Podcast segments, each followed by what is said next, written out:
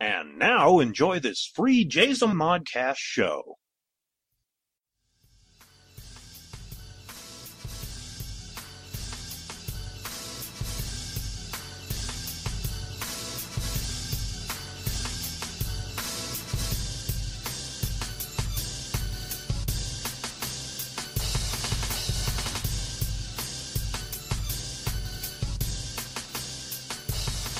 It's Friday once again.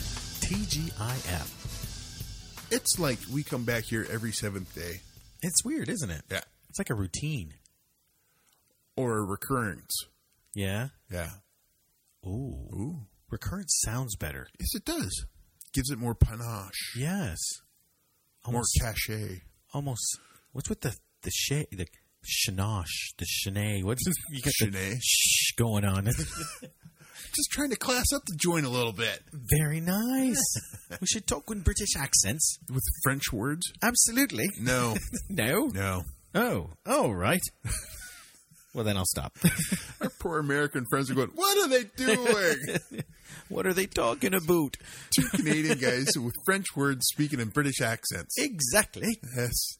All right. Let's talk like Sean Connery. it's time for the show, damn it. Just do the show. Okay. That's what everybody's screaming. right? Shut up, Rob. Should have mailed it to the Marx brothers. My favorite line from Indy. Movie reference. Okay. We're going to start off with Reaper Really Rick's. Tick that off the list. Check. We're done. Reaper Rick's Tree Frog Expose Cafe, number eight. A Woman's Scorn. Yeah. Yes. Now this one, Reaper Rick combines his shows. He puts them all together and to tell one story of the murder of Travis Alexander, which would lead to the media-wide freak show known as the Jodi Jodi Arias trial. And I did a bit of checking on that. Yeah.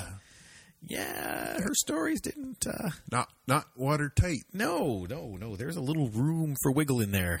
Some holes poked into it. yes. Well, let's get everybody caught up. Oh, I like how you did that. That's Ah. good. Holes. Run the episode, then you can you can laugh at me after. You got it. Here we go. Reaper Rick, number eight, A Woman Scorn. Hey, welcome back, everyone. Once again, this is Reaper Rick. You are hopefully someone else. Tonight, this episode will be a little different. Still have bit of news, simply because the world is so sick it's hard not to find something humorous and stupid out there. So, what we have here is a guy in Iran. Iran, yes. Went to a sorcerer because apparently they still have sorcerers doing business on the streets of Iran went to a sorcerer and needed an invisibility spell so he could rob banks at will and no one could see him. So the sorcerer agrees to his request and sells him a number of special spells which were tied around the man's left arm. And he, the sorcerer may have sprinkled him with some sort of dust or ash, whatever, just to make it look good. And then charged him $500 approximately in American money for this spell. So the man quite happily goes to the nearest bank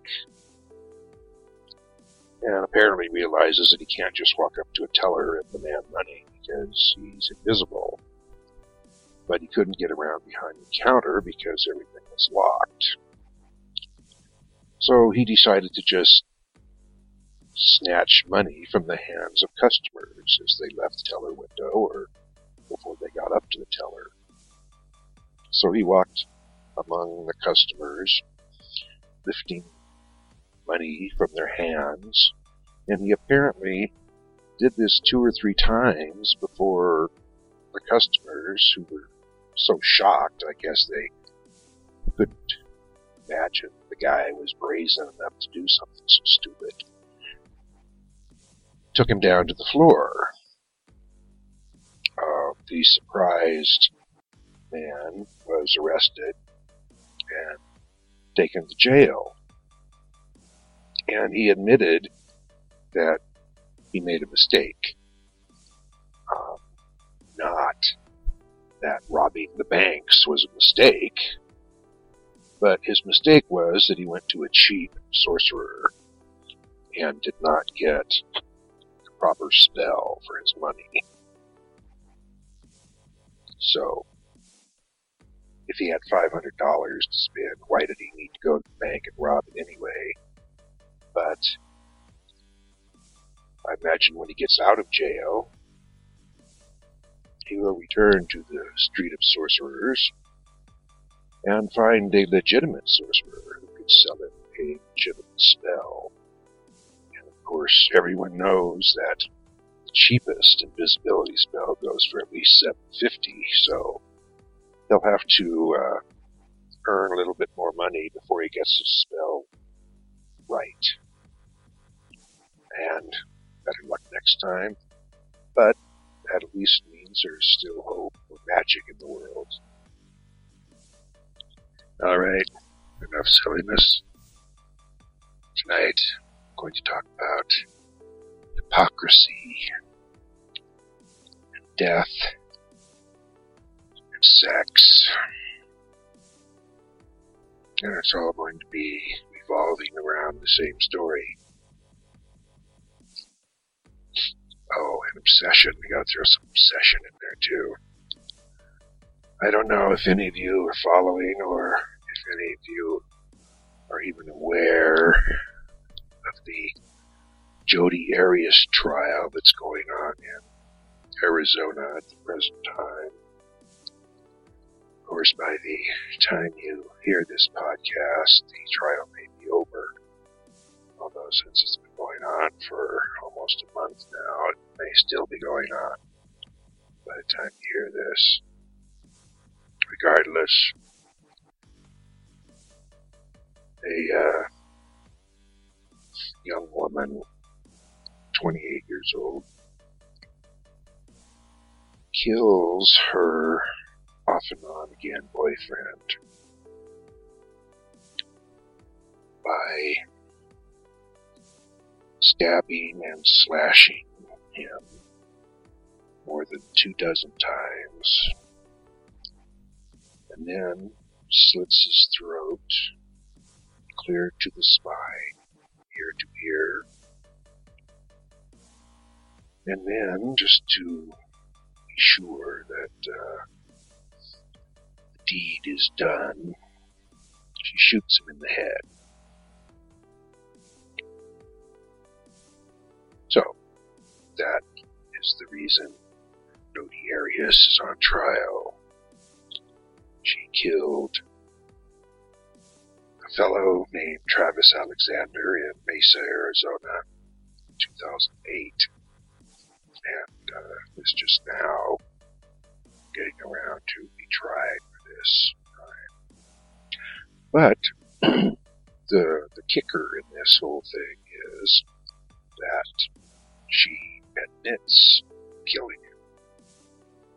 But she says she did it in self-defense. However, um, before she was finally arrested, she attempted to eliminate all evidence of her presence in the apartment where Mr. Alexander was slaughtered. And professed her innocence to police. First saying she had never been there on that day. And when they had photographic evidence of her presence in the apartment on the day Mr. Alexander was killed, she finally acknowledged the fact that she was, in fact, there, but she did not kill him. He was killed by two intruders who broke into the apartment, dressed all in black, male and female, and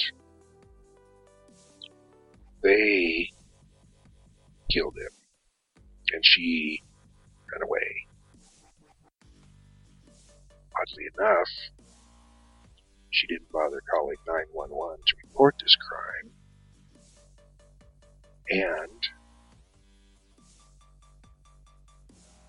you know, attempted to lead the police on a wild goose chase by pretending to have not been there at all. Then, finally, when the evidence against her, including a bloody handprint on the wall in the bathroom where uh, this guy was butchered, she finally uh, admitted that yes, she had in fact killed him, but she did it because he attacked her and she feared for her life. So, there has been a trial ongoing for weeks now, and uh, it's become the biggest freak show on television in uh, a long time because there's so much sex involved in uh, in the relationship between Jodi and Travis. But I'm getting ahead of myself here. We have to go back a little bit so you understand better what's going on. Jodi in uh, 2007 was uh, a waitress for the most part, uh, was looking for some extra money, so she got hooked up with this pyramid scheme called prepaid legal, where people pay a monthly fee to this company. It's basically an insurance uh, kind of program. And if they ever need legal help, they don't have to pay, you know, 500 bucks up front and more and more and more to the lawyers because they've been putting this money into the local legal system for however long. so they get a lawyer. Uh, the deal is, however, that uh, once you become a member of uh, Prepaid Legal, and I think they've changed the name since this thing started, but anyway, once you become a member of Prepaid Legal, you're supposed to go out and sign up five of your friends to also become members. And those five or ten friends, however many you can sucker into uh, joining this group, they pay their dues, their fees, their monthly fees to, you know, the main corporation and you get a small percentage of whatever they pay. And then those 10 friends are supposed to try to sign up 10 people each. So now you've got potentially a 100 people um, paying money every month, and you get a percentage of 100 people's pay, basically. And this goes on and on and on and on. That's why it's called a pyramid scheme. So the only people who get rich out of this are the people at the very top of the pyramid who started the whole thing. Because they get paid by the thousands of people who have been signed up for this. They have seminars and lectures all over the country telling you how rich you can become if you join prepaid legal and then go out and sign up a bunch of other people and so on and so on and so on. So Jodi became interested in this because to feeble-minded people, this sounds like an excellent way to make easy money. And she joined up.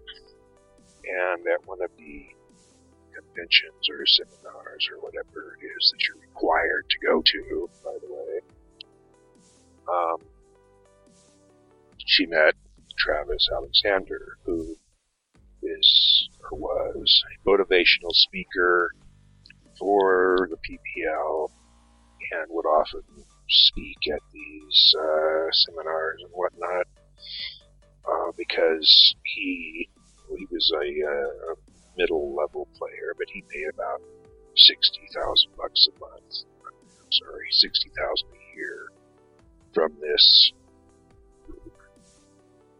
So he had a lot of people who he had signed up and who had signed up other people and so on so on so on. Anyway, Jodi and Travis met at one of these seminars and they were attracted to each other. Now, Jodi was living with someone at the time and was in a four year relationship. She met Travis. Travis was unmarried, but the kicker here is that Travis was a Mormon. And uh, Mormons, according to the Book of Mormon, are not allowed to have sexual relations before marriage. Both men and women are supposed to be virgins when they marry. So, not only that, uh, they're not even supposed to date, apparently, outside of their religion. So this this posed a you know just a, a small problem for Travis because uh, Jodi was not Mormon and uh, she was already in a relationship.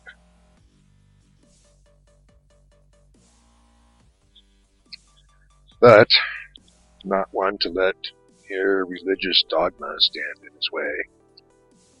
Travis began talking to Jodi on the phone and telling her about his religion and how good it would be for her. And he even, well, I guess she agreed to this, but he even started sending missionaries to her door once a week to talk to her about Mormonism. Now she's still living with this other guy and he's got a kid, but again, weak-minded people are easily fascinated by lies, so she became interested in the Mormon religion.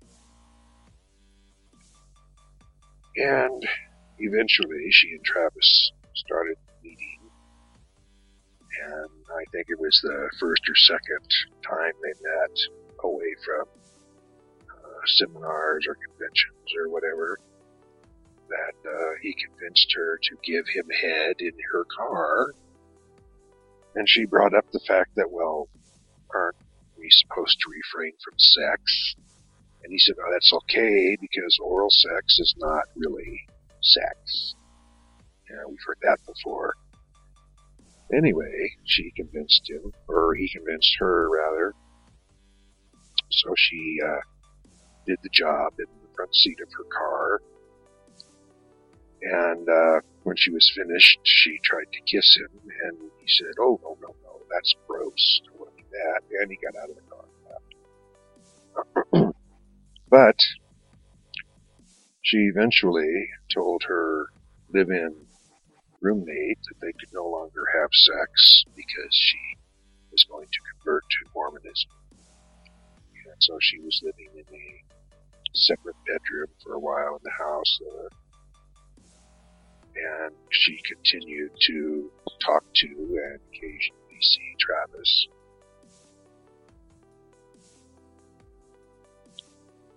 And she quickly decided to become baptized in one faith. So, she was baptized, a woman. And on that day, Travis and Jodi went back to her hotel room, wherever they were staying, she was staying. And he proceeded to have anal sex with her because, again, anal sex is not intercourse. So that's apparently all right in the, the eyes of the Mormon God, who his name is Moron. Moroni. That was it. I wasn't the God. Hell, I don't know. But anyway, Travis is, you know, doing her anally and orally at his at his leisure. But that's okay because, you know, it's not really sex. Uh, eventually, they uh, move in together. She moves into his place there in Mesa. And uh, since she's Mormon now, they can see each other. Um, although they're still not supposed to be having actual sexual congress with each other. So for a year or so, they are playing this game, and they have periodic arguments and fights and whatnot, and she leaves him. They break up. She moves to another place in Mesa so she can be close to him, even though she's not seen.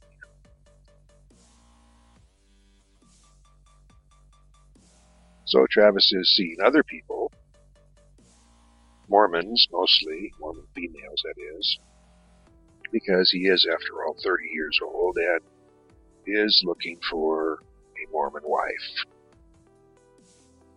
Jodi is not pleased with this at all and reportedly slashed his tires. She slashed the tires of the woman he was seeing. Uh, she hacked into his MySpace account.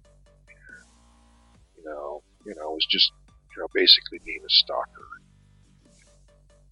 Well, she finally decided to move back to California, where she was from, But she still kept in contact with Travis.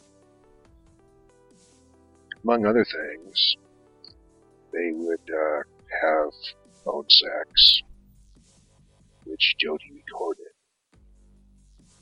Uh, reportedly because Travis wanted her to. But these phone sex tapes were played in court for the jury to hear and both families to hear. They also sent uh, pictures of themselves back and forth via phone. Um, Travis apparently had a uh, large old dong, which they showed a picture of in court. And while the picture was blurred, it was easy to tell that uh, he was well endowed. And Jodi sent him some pictures of herself, which they showed in court, but you know we didn't get to see those. in the meantime,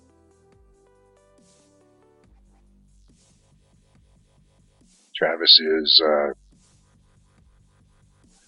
moving up in the company, the PPL, and uh, he has a uh, convention or summit meeting or some bullshit to go to in uh, Cancun coming up. So, oh, and I forgot one one other important aspect of this. At one time when they were still living together, seeing each other, uh, Travis had this little night, special night set up for Jodi. You know, he had flower, rose petals sprinkled all over the place and had a nice bubble bath waiting for her with candles and everything. And uh, they were both in the tub. And he wanted to have sex with her, but he, this time he wanted to have vaginal sex with her. And, and she questioned him again because, you know, isn't vaginal sex forbidden to unmarried people? Now here comes the good part. He said, it won't matter this time because we're underwater. So they had sex in the tub underwater and the gods were pleased. Excuse me. Anyhow, so uh, along toward the end of uh, May 2008, beginning of June, Jodi decides to take a trip to Utah to meet another Mormon Mayo man that has an interest in her. But she drives down through California to visit a bunch of other people before she heads to Utah and suddenly makes a big right hand turn. Well, actually, it would be left hand turn coming down from Northern California. And she heads to Mesa and uh, stops by to see Travis. They, uh, she gets there early in the morning. They spend most of the day sleeping, then they get up, have sex, have something to eat, and they go into the bathroom and she's taking pictures of him while he's showering. They had already taken pictures of each other naked in the bedroom, which were also all shown in the courtroom. So she's taking pictures of him in the shower, and suddenly she kills him. She says that she dropped his camera, his brand new camera, and he came charging out of the shower and picked her up, threw her down on the ground, and said he was going to kill her for being such a stupid bitch and everything else. And she runs off, comes back with a gun, and shoots him in the head. Well, then she doesn't remember slashing his body to bits and cutting his throat, and then putting him back in the shower and washing the sheets and towels that she used to clean up with, and uh, on and on and on. So that's where we stand right now. Jodi's been on the stand for 15 days. You know, trying to. Oh, she's. I may have forgotten to say that this is a death penalty trial because the prosecutor says it was a premeditated murder. And she's trying to defend her life. So she's been on, stand for 15 days. Tomorrow will be 16, although, again, this will, you'll, you'll hear this later. So I don't know where, where the situation will stand by the time um, this episode is played, but what we have here is, you know, a, a, hypocrite in Travis because he uh, follows the Mormon rules when it suits him, and when it doesn't, he just does whatever he feels is right. Uh, Jodi is uh, into it more for the sex than anything else, but she would certainly marry him so she could him every day. And she just doesn't know any better. She's just uh, demented. She has emotional, mental problems. Duh. After she stabbed the guy some 26 or 28 times, slit his throat, and shot him in the head.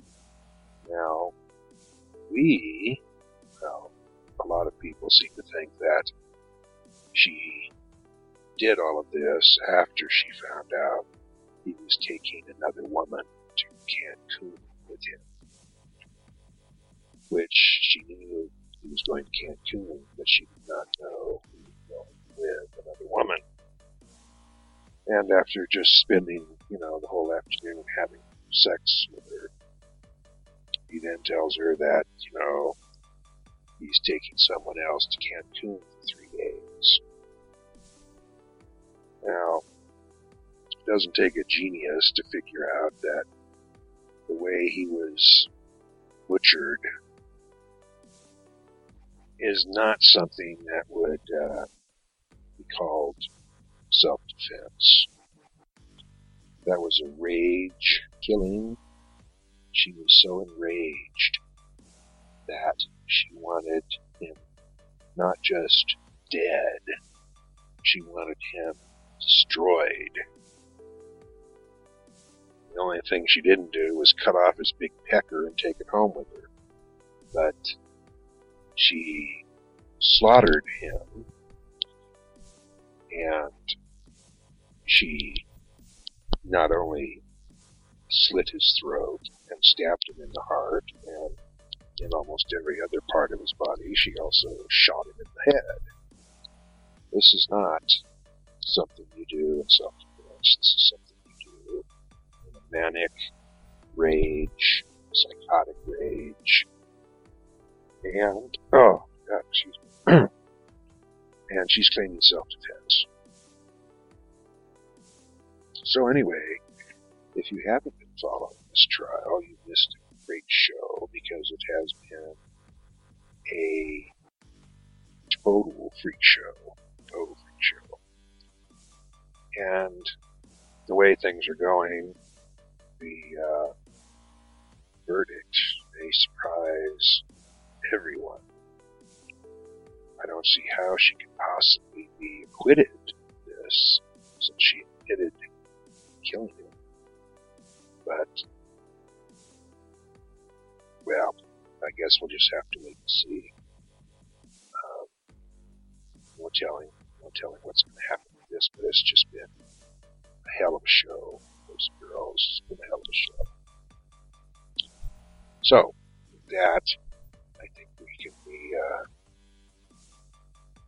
done with Jodi time being. And we should uh, do something else. So, I believe that the uh, idiot who said money is the root of all evil obviously didn't have any money at the time, or else he wouldn't have said anything so stupid. As near as I can tell, not having money is definitely an evil situation. Because it means that people will do stupid things in order to get I know that in the past couple of years, um, you know, the wife and I are short of cash on a monthly rate basis. And I have done some things that I would never have considered doing, you know, when I had money. And it's, uh, it's not, not nice. It's not good. For one thing, living in a trailer sucks. Never thought growing up that I would end up in a damn trailer park. But sometimes you just gotta do what you gotta do. You know, it's not so bad in the summertime. But uh, this winter has been especially cold and distasteful. And we're living in an old trailer that is poorly insulated. And our heating bills are astronomical. And, you know, it's just, it's cold outside, it's cold inside. Doesn't matter how long you run the fucking heater, it's still fucking cold. But, what are you gonna do? I've resorted to actually breaking the law, specifically. But, uh, we are still doing things that I would uh, not do if I didn't have to. But hey, that's just life, isn't it? Something I uh, did do when I was younger was uh, save money for, you know, retirement, old age, and whatnot. I did starch a few years ago, well, back in the uh, late 90s actually. Started buying silver, you know, and it was only four or five, and then eventually six dollars an ounce. And I had, after uh, ten years or so of buying silver, whenever I had some extra cash, I had a a nice collection of silver. Even had a few pieces of gold stashed away here and there because gold was only uh, six hundred dollars an ounce back in those days, but you could get, you know, grams of gold, gold, gold coins for sixty bucks. anyway, so I was hoping to, uh, you know, use that resource. Uh, when we got older, and in fact, I, I have used it, uh, but unfortunately, uh, I had to pretty much sell my entire stock just to survive the past couple of years. That's not entirely true. I started selling it off before we left California. But it was a good investment because uh, silver increased more than six times what, what I what I paid for it. Uh, the best I got was about forty bucks an ounce for silver that I paid five or six dollars an ounce for. So that was a good investment. The gold was also uh, a good investment. I just couldn't afford to buy a lot of gold. And it was uh, relatively cheap. You know, started out at uh, six hundred dollars an ounce and got up to sixteen hundred dollars an ounce. So that was a, a fair turnover. But uh, yeah, that shit's all gone now. It was just to you know survive. We didn't go on any major vacations or buy a new car or anything. We just used it to pay rent, get our prescriptions, buy food. So that didn't last too long. Two and a half years, and it was all gone. So now we're just uh, living on cheap, as they say. And that sucks. Very, very disheartening to have to uh, run out of money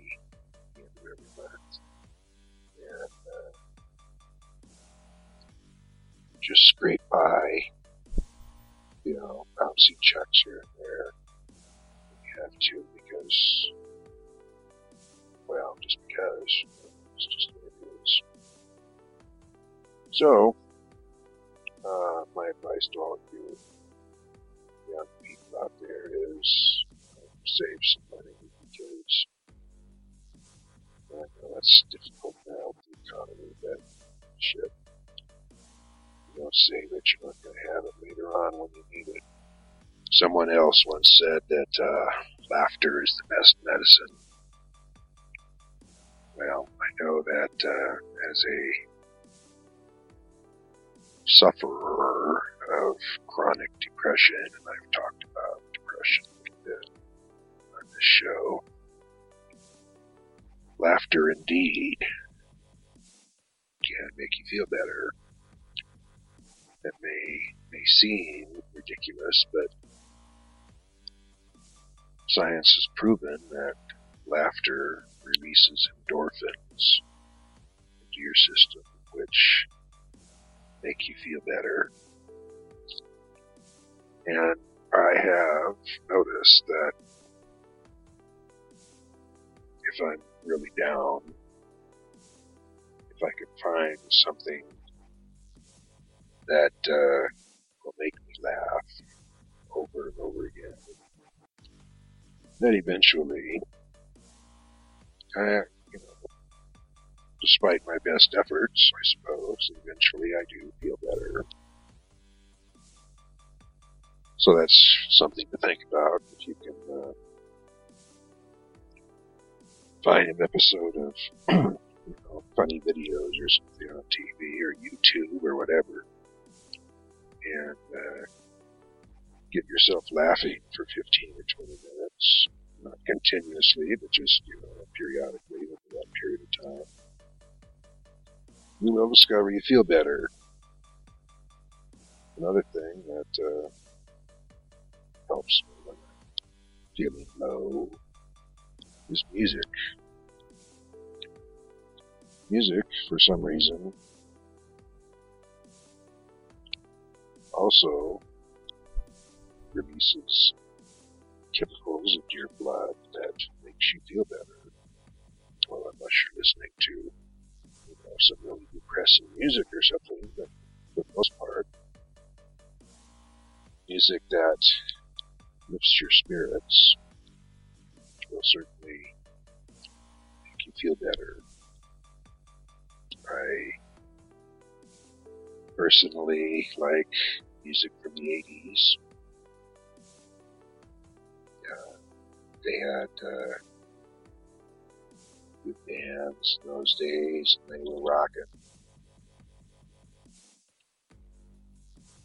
And even today, when I listen to bands from the 80s, uh, it gets me rocking too. And music from the late 60s, early 70s, well, that takes me back to some good times. You know, Jimi Hendrix, Jim Morrison, Janis Joplin. All those guys are dead now. But when they were alive, they really, really rocked Casbah. So, music and laughter, always two good things. To remember when you're feeling down. Nothing makes you feel better than getting up and wanting to dance. And if you can spark the old urge, music, just make a fool of yourself. Or better yet, do it when no one else is around. Yeah, that'll take some of the load off. Make you feel better. Might even get some laughter out of it. Something else that uh, many people use to overcome depression is food. Comfort food is called that for a reason, after all. But some food just makes you feel better than others. Chocolate is excellent for making you feel better. Chocolate has chemicals in it that also release things in your bloodstream that make you feel better. There have been, excuse me, some cheesecakes, chocolate cheesecake especially. Haven't had any up here, you know, of course, naturally, but California. We used to bring uh, cheesecake into work sometimes. 'cause I worked the night shift, you know, so it was sometimes boring and sometimes miserable. But anyway, we get this chocolate cheesecake once in a while. And a small forkful of that into your mouth. It was almost as good as an orgasm. Oops, slipped. Um, yeah. So, chocolate, chocolate can, can be good for you. Not overindulgence, of course, but uh, there are some foods that absolutely make you feel better. I know that uh, women, especially when they're feeling depressed, will often eat ice cream or cookie dough. And I uh, discovered some time ago that there is a ice cream with cookie dough in it that is damn tasty. And you can sit there watching some funny videos, eating ice cream cookie dough. God damn, after a while you fucking feel better, dude. You just do. And it's all in the brain anyway. Good things bad things come out of that little organ. Well, actually, it's a pretty big organ. Most people. So that's just, you know, one more thing to think about if you're feeling down and out, lonely and shitty. And I, I, I feel that quite about, quite a bit. Whack! Crackers quite a bit lately. But, you know, of course I'm diabetic, so I can't really indulge in all of the, uh, good things that life has available. And I can't really afford it now anyway. So all I have left are memories. But I can still watch funny videos and listen to hot fucking music and still feel better. So there you go. Another episode of nonsense and bullshit to cheer your night up. I hope. Anyway. So, uh, we'll let you go. Hopefully you're feeling better than me. Better than I. Better than Reaper Rick. Good night all. Hopefully I will have the chance to annoy you next week once again. Peace. See, told you that was a good joke. That was a good joke. But see, the holes in her self defense were obvious. Or sorry, the holes in her story were obviously in self defense, Absolutely. next to the gunshot wound and the slit throat. Well, I like I I hypothesized that that he. Damn big words. Oh, I'm sorry. I theorized. Better. Okay, that he had uh, become a zombie. That's the only explanation. That is the only logical explanation that I can come up. And what? that would explain why she originally thought she wasn't there. Yeah, I can't believe this is going on. And then she said two guys. Well, one would be the living and one would be the dead. That's it's right. like two guys. Yep. So she had to shoot them both. Uh, oh, Well, she shot one. oh no! She stabbed one. Right. Then she slit the other guy's throat, Right. and then they reconstituted. And she shot it in the head. That's how you get rid of a zombie. That's right. Everybody knows that. That's that's proof right there. zombie defense. If she went with zombie defense instead of self defense, She would have been off. she'd be eating Dairy Queen right now. Oh, Dairy Queen. Had to do that, didn't you? Bastard. okay. then let's move on to let me see. How about when in Burbank? Okay. Number eight. Moving on. Hot off the heels of the press release announcing the canceling of operations of MythWorks Corporation, Dave and Sadie talk about their feelings of moving on after 20 years as a publisher and CEO. Wow. This must have been the switch to Jazomon. Yeah. Yes. I can't wait to hear this one. Start the episode, then you get into your your housekeeping. Yeah, I was just scratching out numbers. Oh, Playing bingo. It's true. I know. Okay, how about this then? We're going to listen to One in Burbank, number eight, moving on. Welcome to Win in Burbank. I'm David K. Montoya. And I am Miss Sadie Burbank. How are you doing this week? I'm great.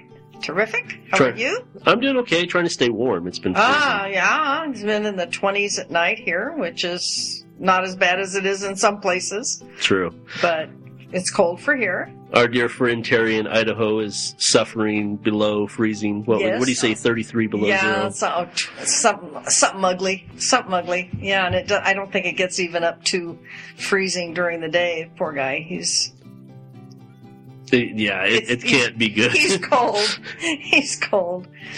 Um, well, off the heels of a press release that got issued, everybody knows now, and I actually dropped the bomb about two weeks ago.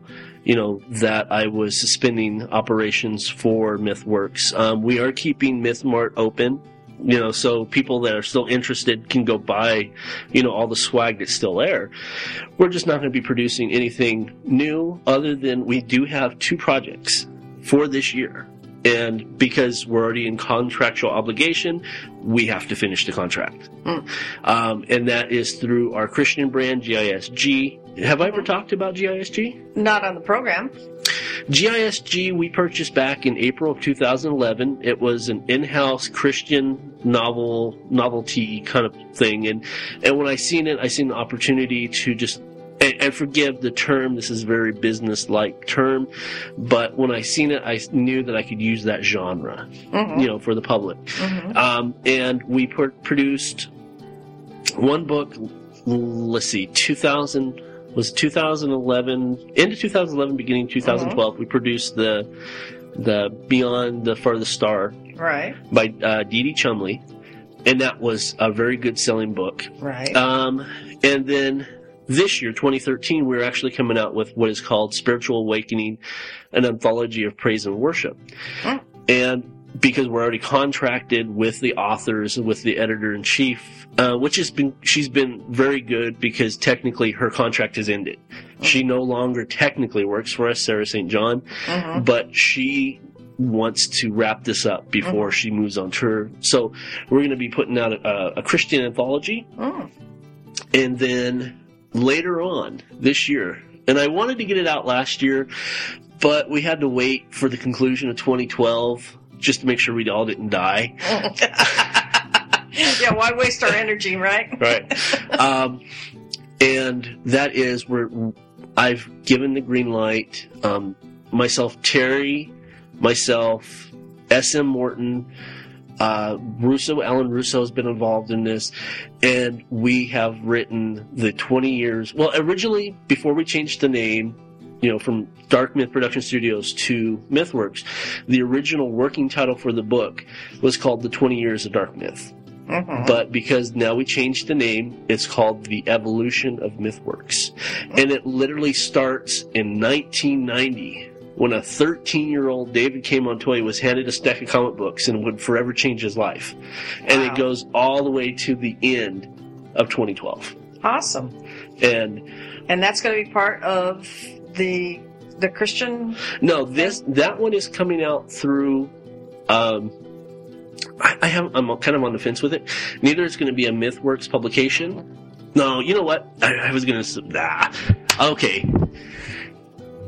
I found out I am not allowed to say dark myth, right? Because Can't even of- say it. well, I can say it. I mean, they'll probably if, it, if they're listening, they're like, "Give me fifty cents every time you say it." Yeah, right. But I mean, uh, Send me the bill.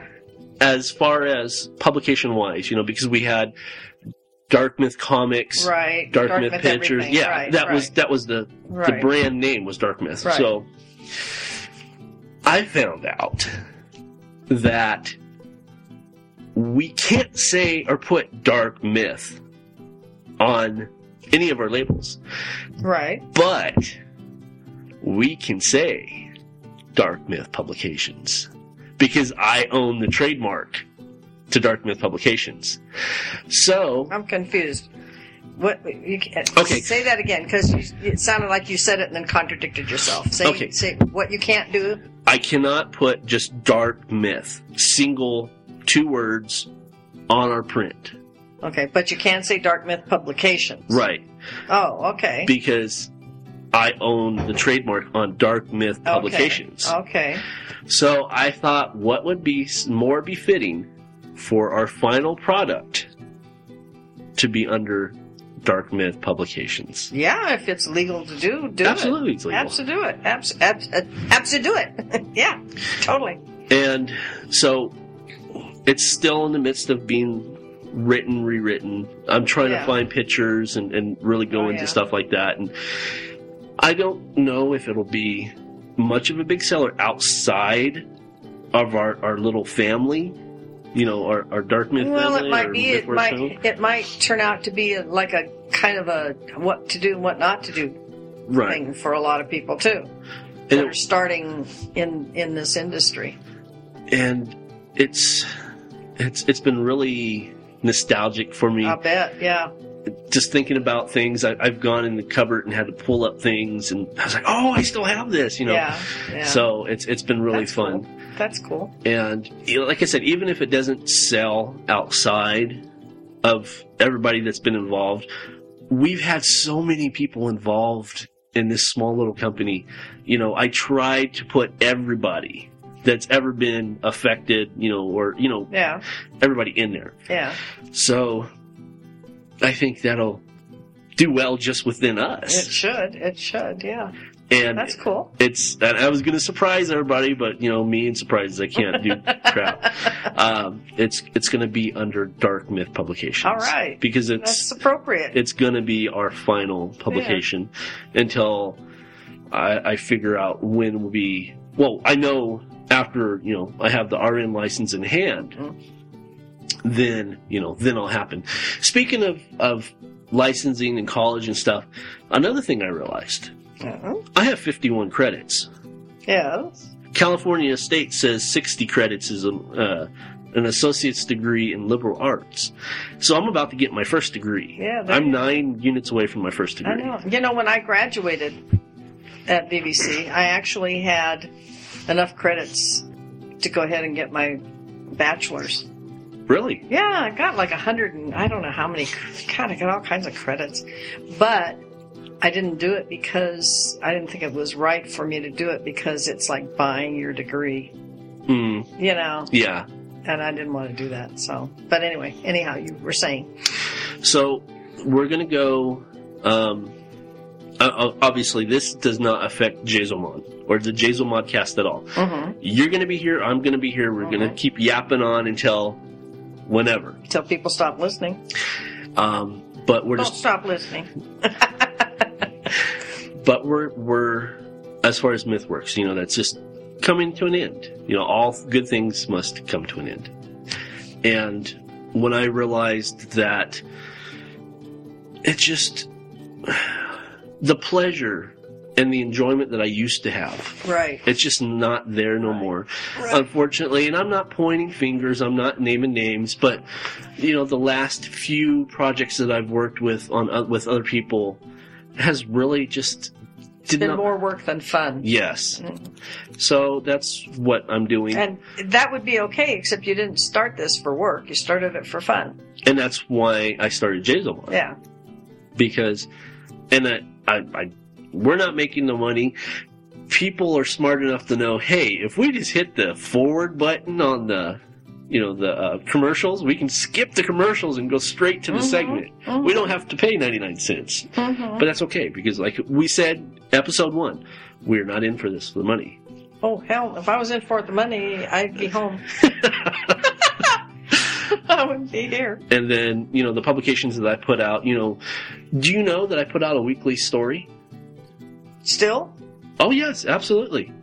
Where are you putting it? It, it's on jazomon.com. You go to jazomon.com slash the end, Oh, oh, oh, yeah, okay. and okay. every week there's a story that comes out.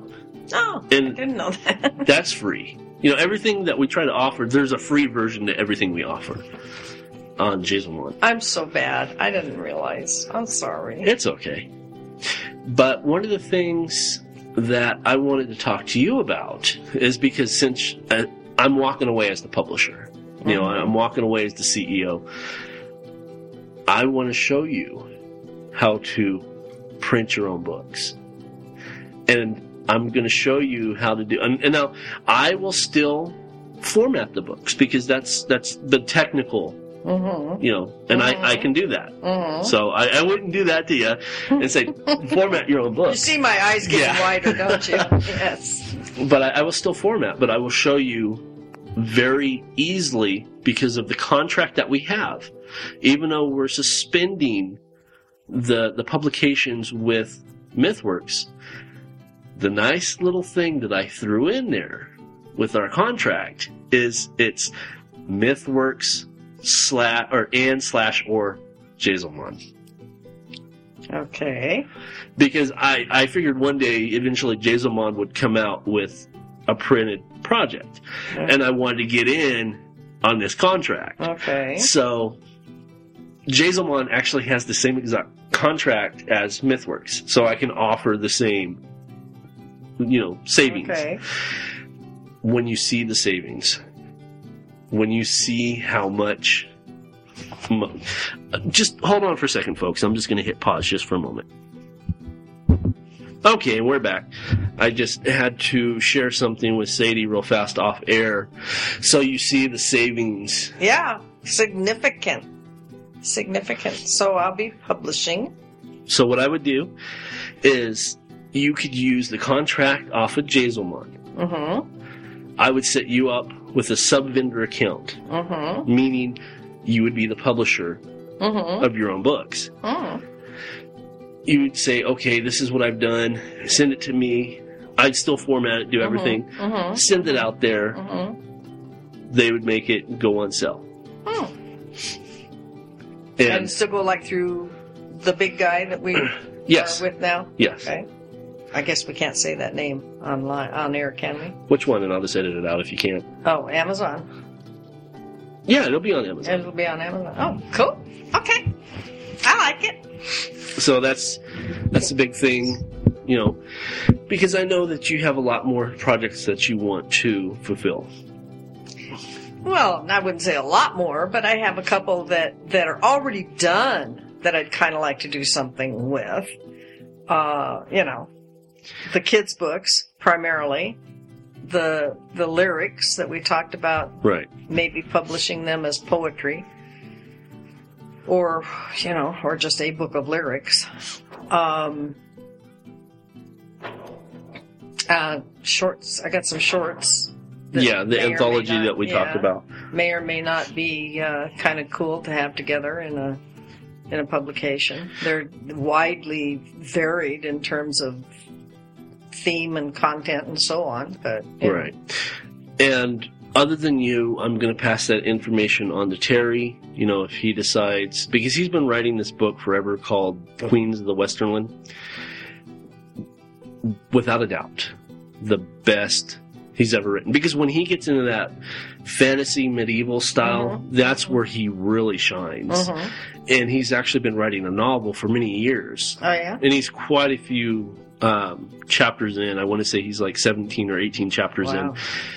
If he can finish it, you know, I I'm not just I won't make no money off this. I don't want no money off this. I'm just trying to help people. And I know people out there are probably going to start emailing me and like, "Oh, what's your secret?" hmm There's a catch to it. okay? The catch is is and I've mentioned this in previous Sadie owns a stock of MythWorks. hmm Terry owns stock in MythWorks. And the other person that I would give this information to would be my sister, which she owns a very small stock, but she still owns stock in MythWorks. Yeah. So I'm not going to make it openly available to everybody. Right. Right. You got to be one of the in crowd, so to speak. Well, that, and I don't want to shoot myself in the foot, you know, Yeah. Well. a couple of years later and say, okay, here we go, we're going to start publishing, and everybody has my, you know, yeah, or, we don't need to. you. Yeah. So, Yeah, I get it. because I know you were very accepting of, of what you know we talked about closing of of uh, MythWorks. Mhm. You were very accepting. Terry was very accepting. I got an email from Russo, and Russo if I'm blowing this for you, I'm sorry, but I, I just you know part of conversation. So I'm sorry if this is kind of uh, spoilers. So I guess if anybody out there is following Zombie Works, Alan Russo, fast forward and plug your ears for a second. he emailed me. He's like, I want to produce. I want you to produce another book. Mm, He's going to be coming out with his New Blood book. mhm. I said no. Mm. I just, it's not there in me. I don't, I don't want to make a book. I don't want to deal with the, I don't want to deal with the distribution systems. I don't want to deal with the authors. I don't want to deal with the printers. I don't want to deal with the, the, you know, the paying systems. You've got your PayPal, you have Square, you know, and then you've got the Amazon, of course, which you would go through. Then you have the Amazon International. I just don't want to deal with that. Yeah. Well, I, I just don't. don't. And so, Who's holding a gun to your head? right. And so I turned it down. I said no. And and which You're entitled. if you would have asked me that last year, I think you'd have been a lot more shocked if I said it, you know, early 2012 than 2013. Maybe, maybe, yeah, maybe. Well, did you did you kind of see something No, happening? Or? no, not necessarily. But you've had so much on your plate for the last three years that it's just been scary to watch. You know, I mean, really, because um, you can only do so much. You can only spread yourself so thin, and and then something gets less than it should Right.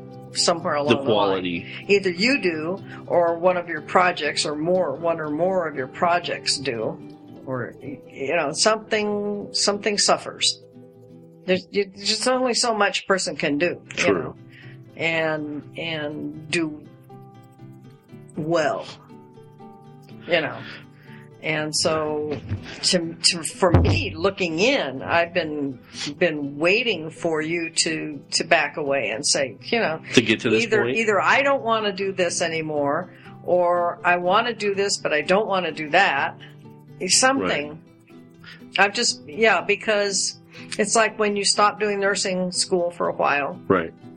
And then you pick it back up again and you do or you don't you, you will or you won't you know. And and I know it's a struggle for you because you know you're you're not in a position to sit on the sidelines and let your opportunities float around you and pick them Right. out of the air for a time being and play with them for a while and then put them back out there. You you have a family to feed and house and clothe and school and uh, a wife uh, who needs your attention and yourself who needs your attention and uh, you start putting all that together into one person and that's a chunk. You know, I, I'm glad you brought up Lacey because you know that on the 13th of this month will be our 17th wedding year anniversary. We've No, been married for 17 years. Wow. And I know she's not going to listen to this, but I just want you guys to know that for 18 years that we've been together, she has put up with so much shit from me. she has seen my visions and she has stuck by me whether she agreed or not. Mm-hmm. You know, as my spouse, as my significant other, she has just put up with so much shit. She's put up with me taking time away from her and the kids to pursue my passion. And she's always been very, very sweet about it. And I know it, it sounds mushy, but No, it you know, it just sounds respectful. you know, it, it's one of those. There's a there's there should be something more than a thank you, but there's nothing more meant than a thank you. Yeah, yeah. No, I and I'm sure she probably doesn't want any more than a thank you, if if even that. She probably, you know, when we say for better or worse, you know, we always tend to think in extremes when we say for better or worse. Right. Uh, but but what we don't realize sometimes is the daily grind can be really worse You know what or I better. You know what I got her for Christmas, and you're gonna laugh. Mm-mm. Her Christmas present was the handwritten press release saying, Mm. "I'm done." There you go. That's prob- that's not funny at all. No, that's that that has a lot of meaning in behind it. And, And I'm sure she was thrilled to get it. she was very Yeah, thrilled to get very it. touched. Yeah, well, that's good. That's good that you because it's it's part of your growing up too.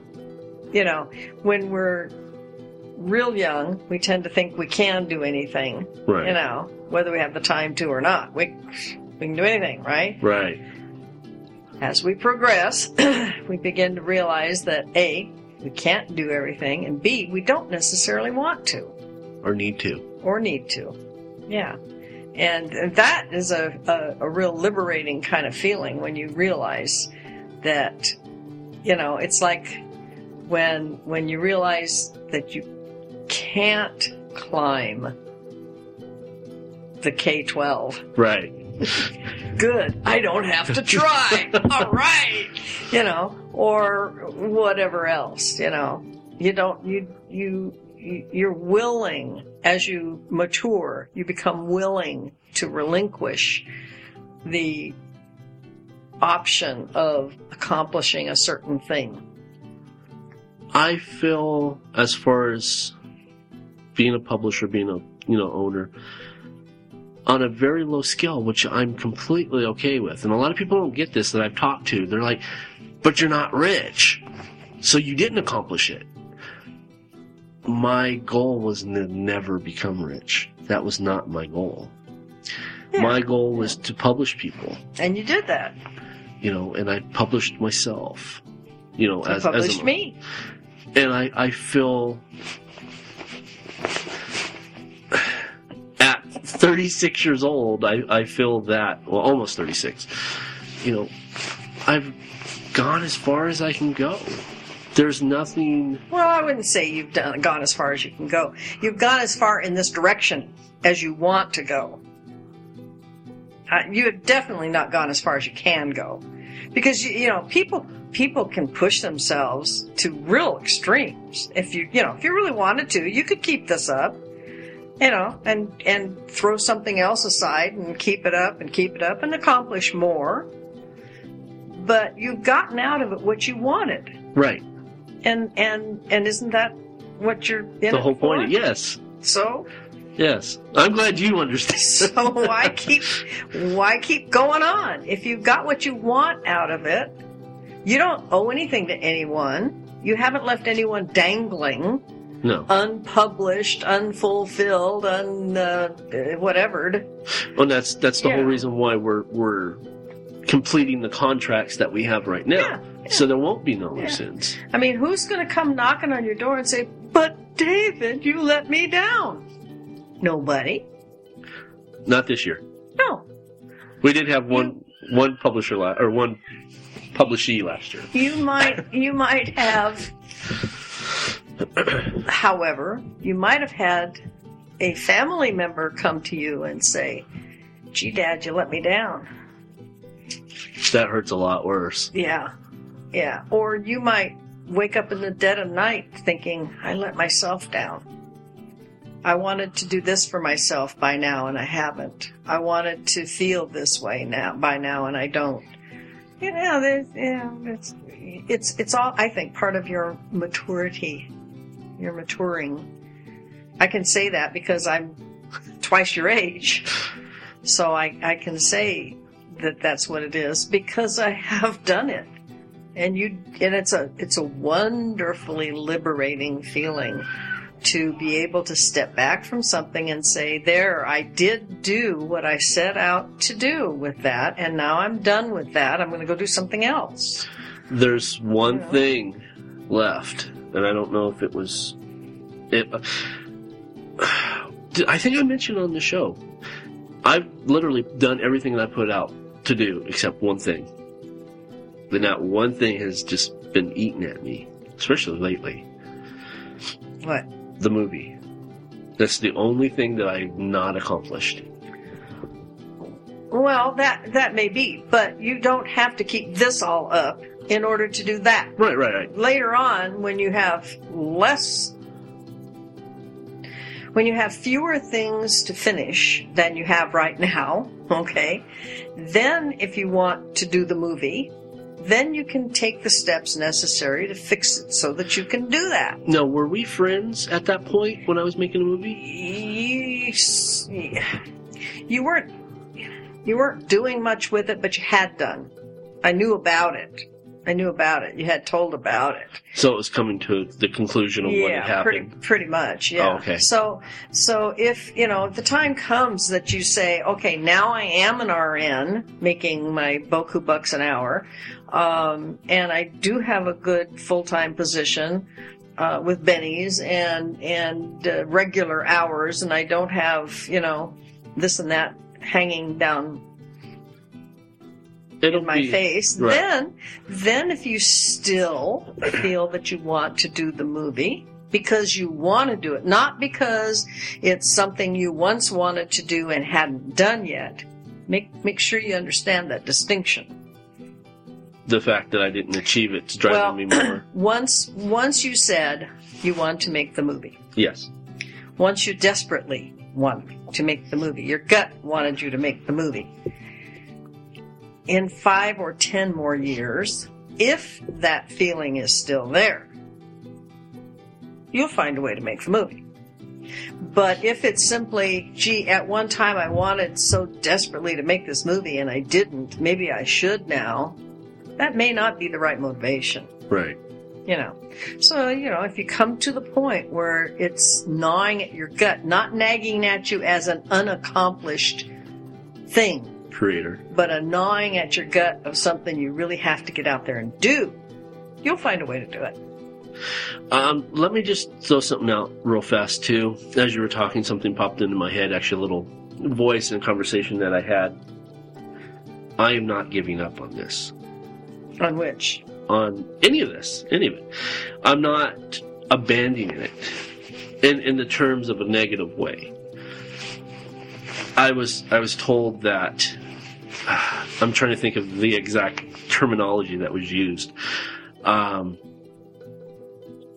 you know, pretty much that I was doing a bad thing. That I've given up on everything that I've set out to, you know, to work so hard to build.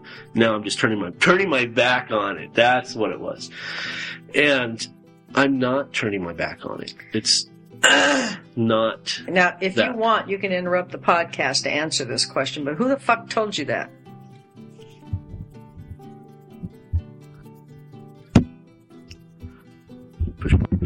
So Okay, so I know now who it was, uh, and we've discussed my opinion of, of of right. that statement having been made. I disagree strongly with the statement. You haven't turned your back on anything. You have you your uh, ambitions have come to a conclusion that is healthy, that is satisfactory to you, that is um, that you're comfortable with right. that you uh, have have given as much of your being and your capa- capabilities to as you possibly could, especially given the circumstances. You know, it's not like you were just sitting around with nothing else to do. That's true. People, you got to realize what you do for, you know, with your day. If somebody was to follow your day, follow you around for your day, they'd collapse halfway through it. You know, what do you get? Four, maybe five hours sleep a night if you're lucky Yeah. On a, on a fairly regular basis, and that's on the nights when you sleep. You know, And- yeah, there, there, there's there's. I think I think you have reached healthy decisions. I think you've reached them using common sense, using in, the intelligence that you've gained through your experience in this business. Well, that and I I haven't stopped being creative. Of course you haven't. You can't stop being creative. Are you kidding me? It isn't possible. That's like stopping breathing. You can't try it. You can't stop breathing. Well, for me right now, it's the podcast. hmm I have the same feeling that I get when I know I'm getting ready to podcast Exactly. that I did 22 years ago when I was getting ready to pick up a pencil to start writing a story. And who knows in five years what it'll be? It'll be something different. It won't, I mean, we're not going to podcast for five years. People, no, that's not going to happen. it'll be something different, but it'll be something that will have just as much interest in. It'll be just as much an expression of our talent and our art Right. as this is. Because essentially, we're still telling a story here, exactly. We're just telling it instead of writing it. writing it. We're telling stories, you know. Well, so yeah. and I I broke my promise. I said last episode. I said we wouldn't be so doom and gloom and glum, Yeah. and we're we're kind of glum. But I just needed to get this out of the way. Well, I, I think you should have. I'm, I'm glad you did, actually, because I didn't know that. I didn't know you were feeling that. And uh, I get very protective of you sometimes, okay, because you are like a son to me. I don't want to see you destroying a part of yourself unnecessarily right. you know and like i told you before in the beginning of the podcast you can only do so much you know and as you mature you will enjoy learning that you don't have to do everything It's okay. Yeah. You yeah, don't. you don't have to do everything it's like 20 years ago i wanted to go everywhere in the world and see everything i still would like to but i'm not going to and that's okay because uh, you know i get kind of tired just doing a little bit for an hour or two right. um, I'd still like to go a lot of places and see a lot of things, but my, my bucket list of places I want to go and see has small gotten smaller. Right. I did Alaska. I'd love to go Alaska again. We've been actually twice to Alaska. I'd love to go back again. Alaska. You know, I still have that little moose somewhere. Do you? Yeah. Oh, God. We still have it. It's it's it's so beautiful there, and and I just can't ever get enough of it. Except it's colder and shit. There's a lot of places that we want to go. Uh, Ernie wants to go back to Yellowstone. Loves Yellowstone. We did have some nice times there. It's gorgeous country. Um, I want to go to the the Northeast sometime. We've got friends in Florida. Pla- there's places I want to go, but I'm not going to see all the world. Right. At this point, I realize that. You know, I mean, I could, I suppose, if I wanted to go in super debt to do it. Uh, but I'm not physically in good enough shape to really do long trips and stuff like that, you know. Right. Neither's Ernie. I mean, you, you get that way when you get older. There's stuff that you say, it's too damn hard at my age to do. I don't want to do all that anymore. And you're okay with it. It's okay.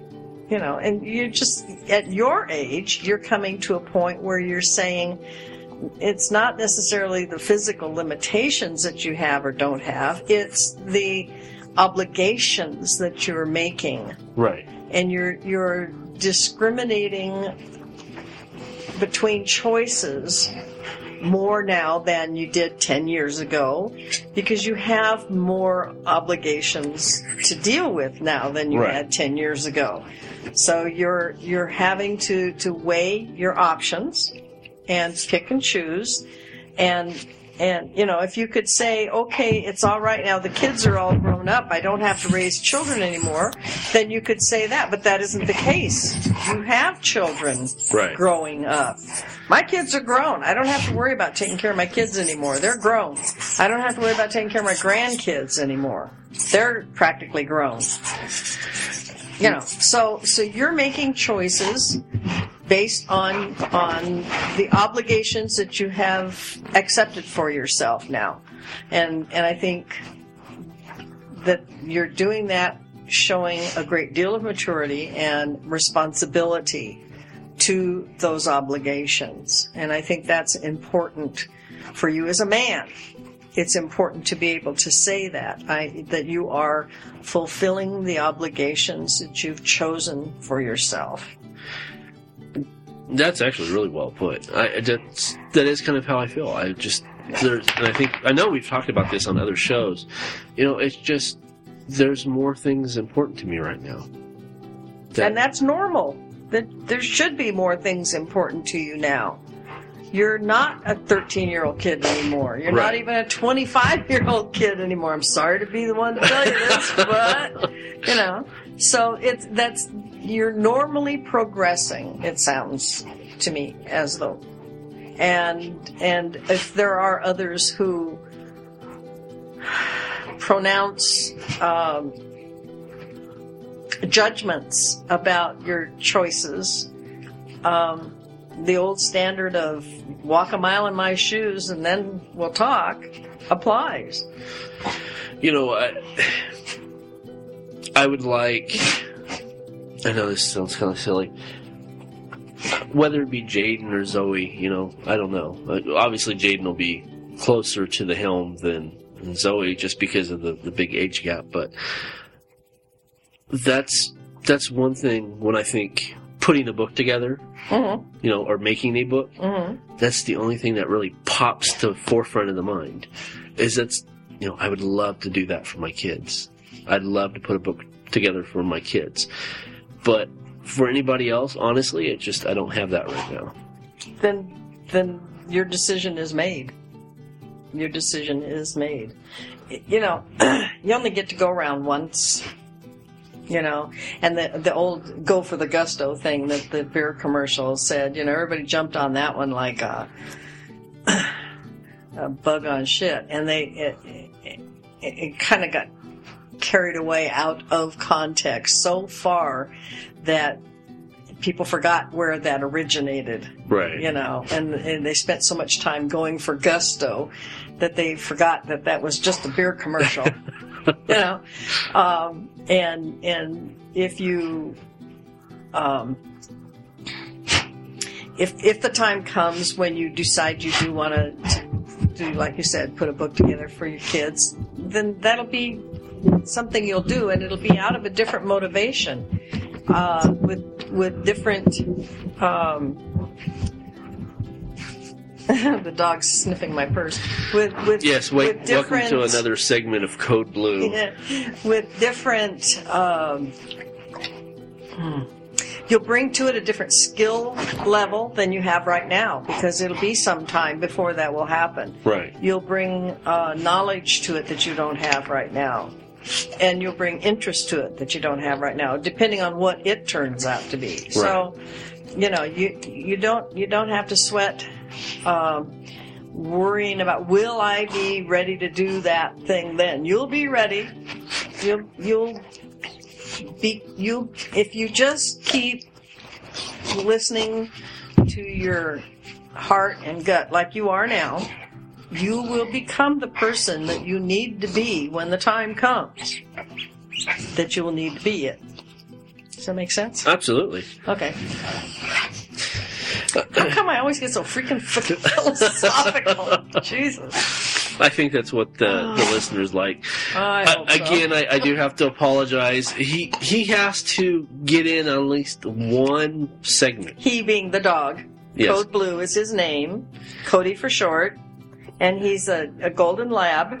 And he is four years old, going on two. and he's in his constantly in his terrible twos. He's very energetic. Uh, he's very friendly. And He has he to makes be. funny noises when he plays. I was gonna say, if any of you at all have listened to past episodes of, of Win and Burbank, and you hear the sniffing, this And is the him. snorting. That's not me, okay? That's the dog. He's trying to get in on, you know, He just wants to play. he wants to be a regular fixture. He thinks he's a human, and he and he is to some degree.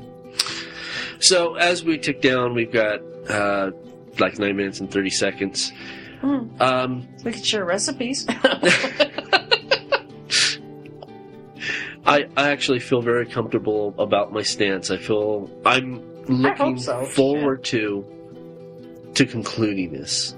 It's it's it's like Nobody wants to do the same thing their whole life. I mean, well, okay, I take that back because I was watching an interview, which is, remember we've been talking about how interviews on television are like podcasts, Yes. video.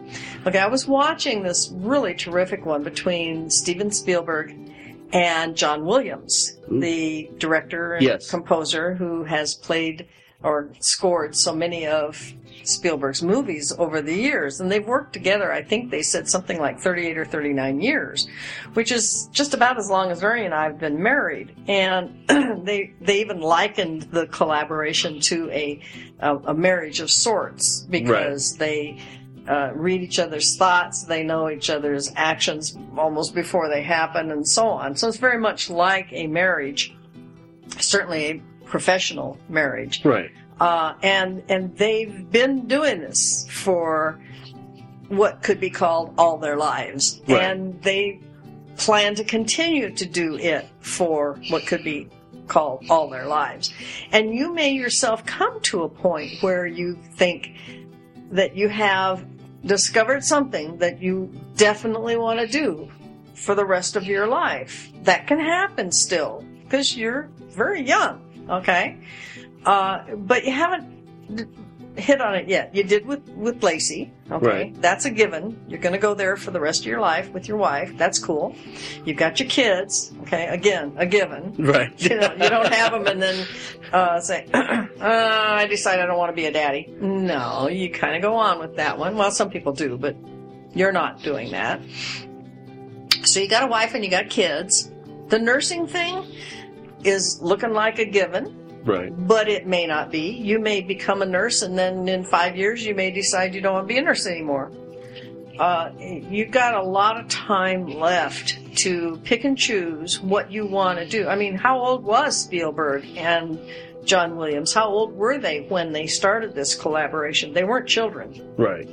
They were grown men, experienced grown men. Okay. So, because they're way grown men now, Right. Okay, they're not my age, but they're coming up behind me. Uh, so you've got lots of time yet for for you to hit on that one thing that just pulls you inside out and and and thrills you to the point where you can't wait to get up in the morning and do it. Okay, and and when that happens, you'll know it and you'll be ready for it. You'll be able to do it. It will be something you ha- will have been working your way towards almost without realizing it. Well, I look forward to it now, whatever it may be. Hmm? I said I look forward to it now, Of whatever course, it may be. Of course of course. And that's that's why we try on different hats. That's why we we work at different things. That's why, you know, it's like when you were before you were married, you dated different girls so you could find out what kind of a woman you wanted for your wife. Right. When you found her, you married her. Okay. Unfortunately, you can't do that with your kids. you pretty much get what you take or take what you get. But, um, you know, I mean, you, you, you do that with your work, Right. with your, you know, uh, look at me. How many different jobs have I held since I started? I started my very first job when I was 16 in Arcadia, California. I went to work doing I don't know what the hell I did for them actually, sort of bookkeeping kind of, for the Singer Sewing Company on Foothill Boulevard in Arcadia. And what Really? the hell is that? You know, um, I um, that was my first job, and it was I don't know how long it lasted. You know, a little while. Um,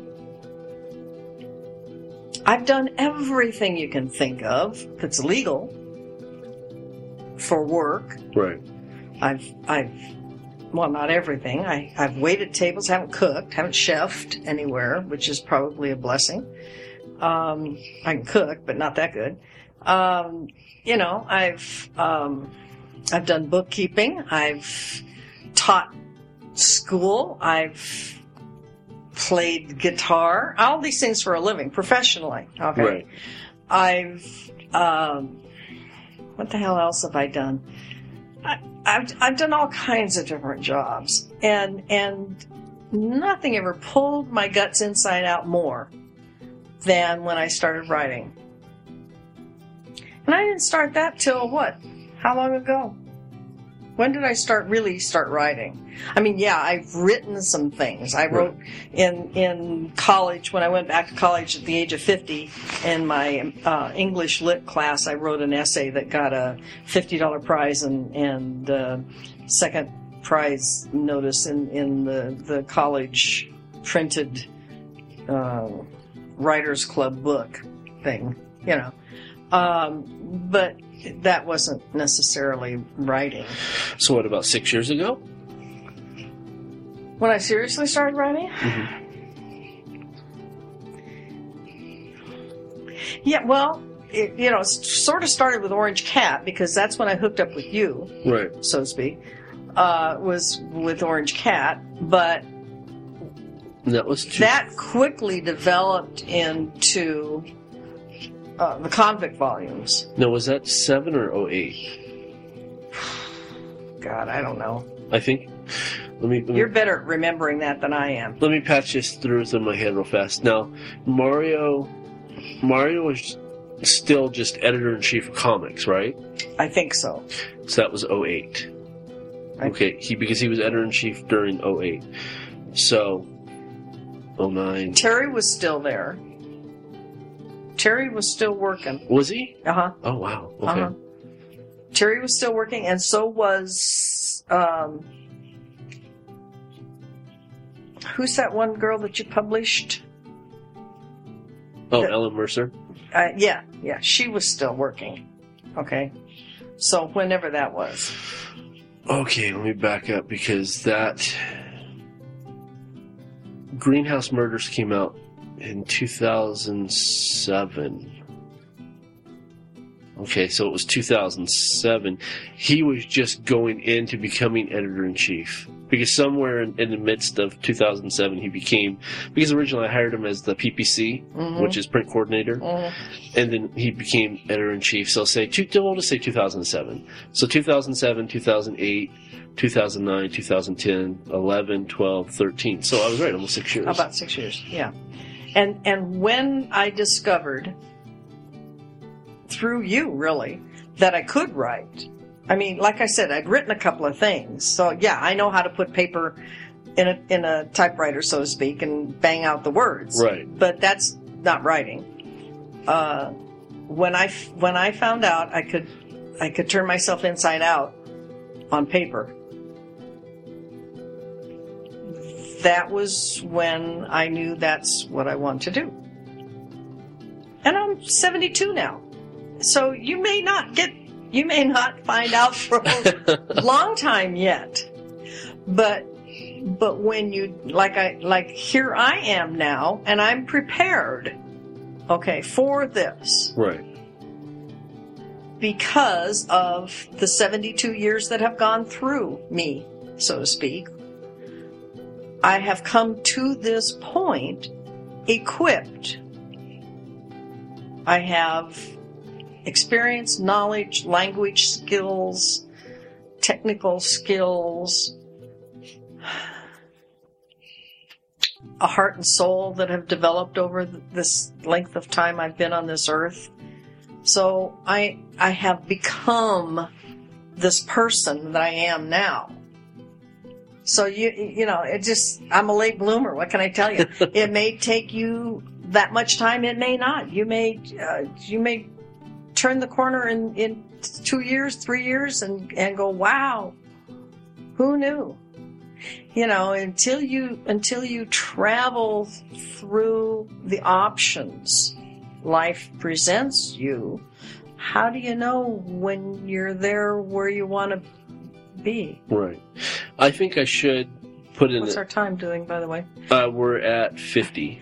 okay. Um, I should put in also that I'm still writing. I haven't Yeah. quit you- writing. I yeah, still write. exactly. And I don't think you'll ever stop that either. I don't think you'll ever stop that, and I don't think you'll ever stop the illustrating because that's something you, you like to do just because you like to do it. Right. and and those two things I don't see you stopping that. And and and that may be it. That may be the the, the thing that you keep coming back to keep coming back to keep coming back to. Is the writing and drawing. is the writing and drawing. And and the more you have to say the better you're able to say it the more you'll want to say it. You know because and uh, and it's funny for me and I'm pretty sure for you it really doesn't have anything to do with whether or not there's anyone out there to read it Right. that's uh, anybody out there that that's listening to this who writes. You'll you'll know what I'm talking about when when I say the writing you do because you have to, not because you think somebody wants to read what you've written. Anybody who's writing for that reason, stop now and go do something else because you're writing for the wrong reason. You write for yourself. You write you write because you can't do anything else. You write because it's in there and it needs to get out and it needs to get said and it needs to get said the way you know it should be said. And, and whether or not anyone ever reads it. Um, I don't I don't have any idea how many people will ever read my book. At this point, it doesn't look like it'd be a whole lot, but I know that that even without Tina telling me and a lot of people telling me, it it was the thing I, I had to do, and I didn't really realize that I had to do it until I started doing it, and then I couldn't stop. Realize how important it was. Yeah, yeah. Well, when you start your your own publishing brand, I have one request, Okay. and that request is name your publishing brand. Mhm. Win in Burbank Printing. well, I, I think that's only that's that's perfect. that may be possible. Yeah. I mean, you know, Sadie Burbank, when in, when in Burbank printing. Yeah, that could happen. That could happen. Hadn't thought that far, obviously, because we just talked about it tonight. But yeah, Well, I want to thank you for letting me just ramble because you know I, I before we even started recording, I was like talking about our New Year's recording and me just kind of rambling on because I always try to let you because for me, I think you bring more valid, more knowledge to the table than what I do on, on things. So I try to let you speak as much as possible. only on some things. There are some things I don't know shit about that you know way more about than I do. But tonight is one of those things where I just I kind of rambled and rambled and rambled, and I appreciate it. That's okay. Like I said, this is our podcast, not mine. So, True. All right, folks, that's it for this week. I'm David K. Montoya. And I am S. Sadie Burbank. And that was Cody. well, it wasn't really. It was David pretending to be Cody, who, Uh, who did fall asleep, by the way, now that it doesn't matter anymore. yeah, really. So remember, folks, what happens in Burbank ends up on a podcast. Good night. Good night. See you next week. So, So begins Jazomon. now, our audio podcast would be a lot different if it was in a book form. That is true. So, it is fortuitous of for us. Look at you. Did you buy a thesaurus or something? I did. That's what it is. Okay. I said I I found one at a thrift shop, so I was looking. What is this? And then I started perusing the pages. Tehesaurus? Yeah. It's a Tehesaurus. Yes. I thought it was a tesseract. Like, yeah, it was almost like a Necronomicon, Yeah. but it didn't bite me. It did have a s- human skin cover though, Really? which is really weird for a thesaurus. Yeah, that is actually. Hmm. Makes you wonder. Yes, it does. And you've been using words out of this thesaurus, Yeah. dude. Oh. You- Ratu, Nictu, Nictai. Necktie, whatever. Say the words, damn it. Ratu, Nictu. See, now we have started the zombie apocalypse. Jodi Arias can get off now. No, No, too late. She's oh, already in she the used self defense. That's Yeah. right. Stupid, stupid. Always go zombie. Yeah. All right. So what are we going to go to next while we're waiting for the zombies to unearth themselves? We're going to boobs. Yeah. boobs. Sorry. There is a story out about that lady that has three boobs now. She says she did it to make herself ugly. She obviously does not know what men like. No. No. I'm sorry. She she must not deal with any males at all. I am going to destroy this bowl of ice cream by putting chocolate sauce on it. No one will ever touch it then. Or look at it and go, that's the worst thing you could possibly do to ice. What were you thinking? Oh. Anyway, this one is Don't Get Us Started number eight.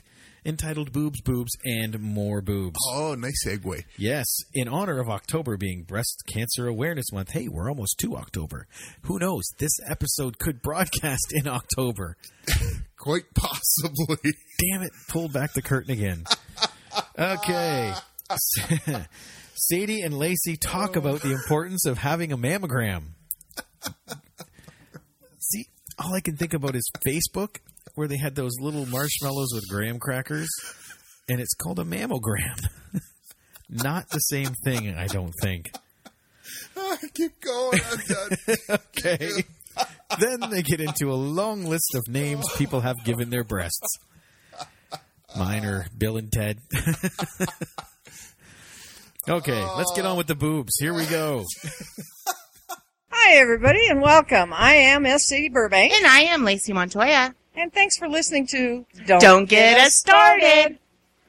Well, today is uh, October Yes. 2nd, I believe. If if this podcast goes up as expected, it will be October 2nd. October 2nd, which makes it the second in 31 days of Breast Cancer Awareness Month. Yes. And I want to begin before we say anything else by reminding all our listeners that breast cancer is not only a disease for women No, it's of also women, for men. men uh, as well as women, unfortunately, are subject to breast cancers. Uh, not, I don't believe in in the same numbers. I believe that it uh, it's more prevalent in in women than men, but. Uh, in any case, uh, this is not just a women's issue. It, it's a men's issue as well. And we want to probably off and on throughout the month. We're not going to dwell on it the whole month, but throughout the month, we're going to remind all of you to um, take whatever steps uh, you're able to to uh, prevent uh, or make yourself aware of uh, breast cancer in your body. You can also check out your communities, and a lot of people, a lot of doctors' offices do free. Yes, a lot of doctors' offices will do free. A lot of clinics will do free uh, mammograms. A lot of um county clinics or uh, health facilities offer uh, preventative uh, diagnostics such as mammograms Yes. uh, on a free or a limited income cost basis. So if you are in that category, we don't want you to feel like you're not able to protect yourself. Mammograms are not infallible, uh, but uh, they are definitely a step ahead of not having any diagnostic tests done. Uh, it's possible that uh, mammograms uh, or the reader of a mammogram certainly can make errors. We're not uh, saying that all the uh, doctors or uh, clinicians who interpret mammograms are uh, infallible. They're not, but for the most part, um, breast mammo- mammography has been proven to be a very important step in the protection of uh, individuals uh, in, in early, yeah, especially early uh, stage breast cancers. I myself have had mammograms um, on a pretty regular basis ever since uh, the early 80s when I uh, had a mammogram and it discovered a uh, what they at that time called a, a calcification. He called it. The doc called Oh. it. And I go, uh, dude, you know, I'm a big girl. If if you think it's a lump, you can say lump. I, you know, I'm not afraid of the L word. And he said, well, we really don't know what it is, and we call them calcifications. And I'm like, okay, whatever. And so I said, well, what do you have to do to find out what it is? And he said, well, we have to uh, sample So they have the- to do a biopsy. yeah, they had to do what they at that time. This was in um, oh, I want to say between 80 and 85. Okay. Um, they did what they called a needle locator biopsy. So they put a needle in your breast. They they they took it took me in and they had me under a fluoroscope, which is like um, an X-ray in real time Oh, okay. sort of, and you can, uh, they, the doctor can, um, see what's going on. Well, first what they did was they put the needle in to so that the so that it pointed basically to the lump. Okay. Okay. And then they went in uh, at a right angle to that needle Okay. with uh, a device that extracted So it's got some like of the lump. At, right. And, Okay. and, uh, and all this is on a very small basis. Tiny, tiny needle, tiny, tiny thingamajig, you Right. know, the whole thing. When I was all done, I had like two little pinpricks on it. And I was, um, I was given a happy pill and I was awake, but I was also given a local anesthetic. So there was no pain involved and all that. And they, they, I actually saw the picture of the device going in and it sort of intersected with the needle. So it almost like gave it a stopping point Yes, for the other exactly needle to, did that. to grab. It- okay. And the needle was in, and the the device came in and met the ne- the nose of the needle, as Okay. you, as it were, and grabbed a little sample and took it back out, and then um, that was it. I was done, and then You they took it for the off to the pathology, and it took three days for the results, three very long days oh yes, very. I'm but sure. it wasn't uh, a situation where they were highly suspicious of anything necessarily, but it was there. We did need to know. I wanted Right. to know. yes. As it turned out, fortunately, it was uh, a negative uh, result, so it was benign, and that was that was good, and it put my mind at rest. Interestingly, when I um, was on the the table waiting for the surgeon to come and do his thing. He came in to greet me and say, "Hi, I'll be your doc today," and like that. And he was uh, palpating my breast, feeling it uh, to sort of locate. Actually, it was this breast, my right breast, um, to to see if he could locate the thing they were going to check on. You know, Okay. and and I asked him. I said, I said, let me let me ask you a question, Doc. I said, can you feel that? Can you feel anything in there? And he said, well, no, not really. He said, you have a lot of fiber in your breasts, and they're kind of lumpy anyway. Right. And so, yeah, it's it's not So- possible to feel. So I said, well, then tell me why am I doing um, self breast self exam. And he said, well, in your case, it might not be necessary because by the time you would feel anything extraordinary, it would be so large because your breasts are that, large. bec- well, no, because not, not because they're large, but because they're lumpy. Uh, it would, it's like trying to feel a different grape in a bag of grapes, Right. so to speak. And so that would kind of be difficult to do.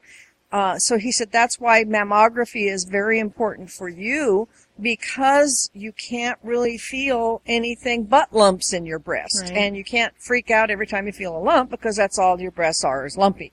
And, uh, and I realize, of course, that a lot of ladies are in the same boat. A lot of men too. There's a lot of men with large big chests and they're lumpy. And if there's something in there, I don't really feel lumpy, but my breasts are so big. And if it's in the middle, I ain't gonna feel nothing. Well, and and they do tell you when you do breast self exam, you you should lie on your Yeah, back put your and put your up. arm up, and so your breast sort of pools against your chest, Or at least and and yeah, or or falls on the floor, depending. Uh, but you know, and then you're supposed to feel around, and uh, you also are supposed to to feel your lymph uh, gland, lymph nodes uh, underneath your arm, and just generally feel up underneath your arm to see if there's anything unusual there. And I have done that in the past, and sometimes I feel a funny bump, and then I'll go, "What's that?" You know, and then I'll go over to the other side in the same spot, and there's one there, and I go, "Okay, well then that isn't anything because Right. that's one thing cancer doesn't do. It It, does doesn't grow itself. bilaterally equally. That is, it doesn't grow on each side in the same spot in the same way. So Right. if you've got bumps on both sides, You're it's good. Probably nothing to worry about. In any case, if you prefer to do breast self-examination, there is all kinds of information available everywhere as to how to properly do it, including anything you might want to find online. They also suggest that a lady stand and look at herself in the mirror, look at her breasts in the mirror with her arms up, with her arms out to the side, with her arms down, and see the shape of your breasts You should know your in body. relation, right, in relation to, uh, to your chest and neck and so on, so that you can see if there's a distortion appears over time in the way your breasts hang.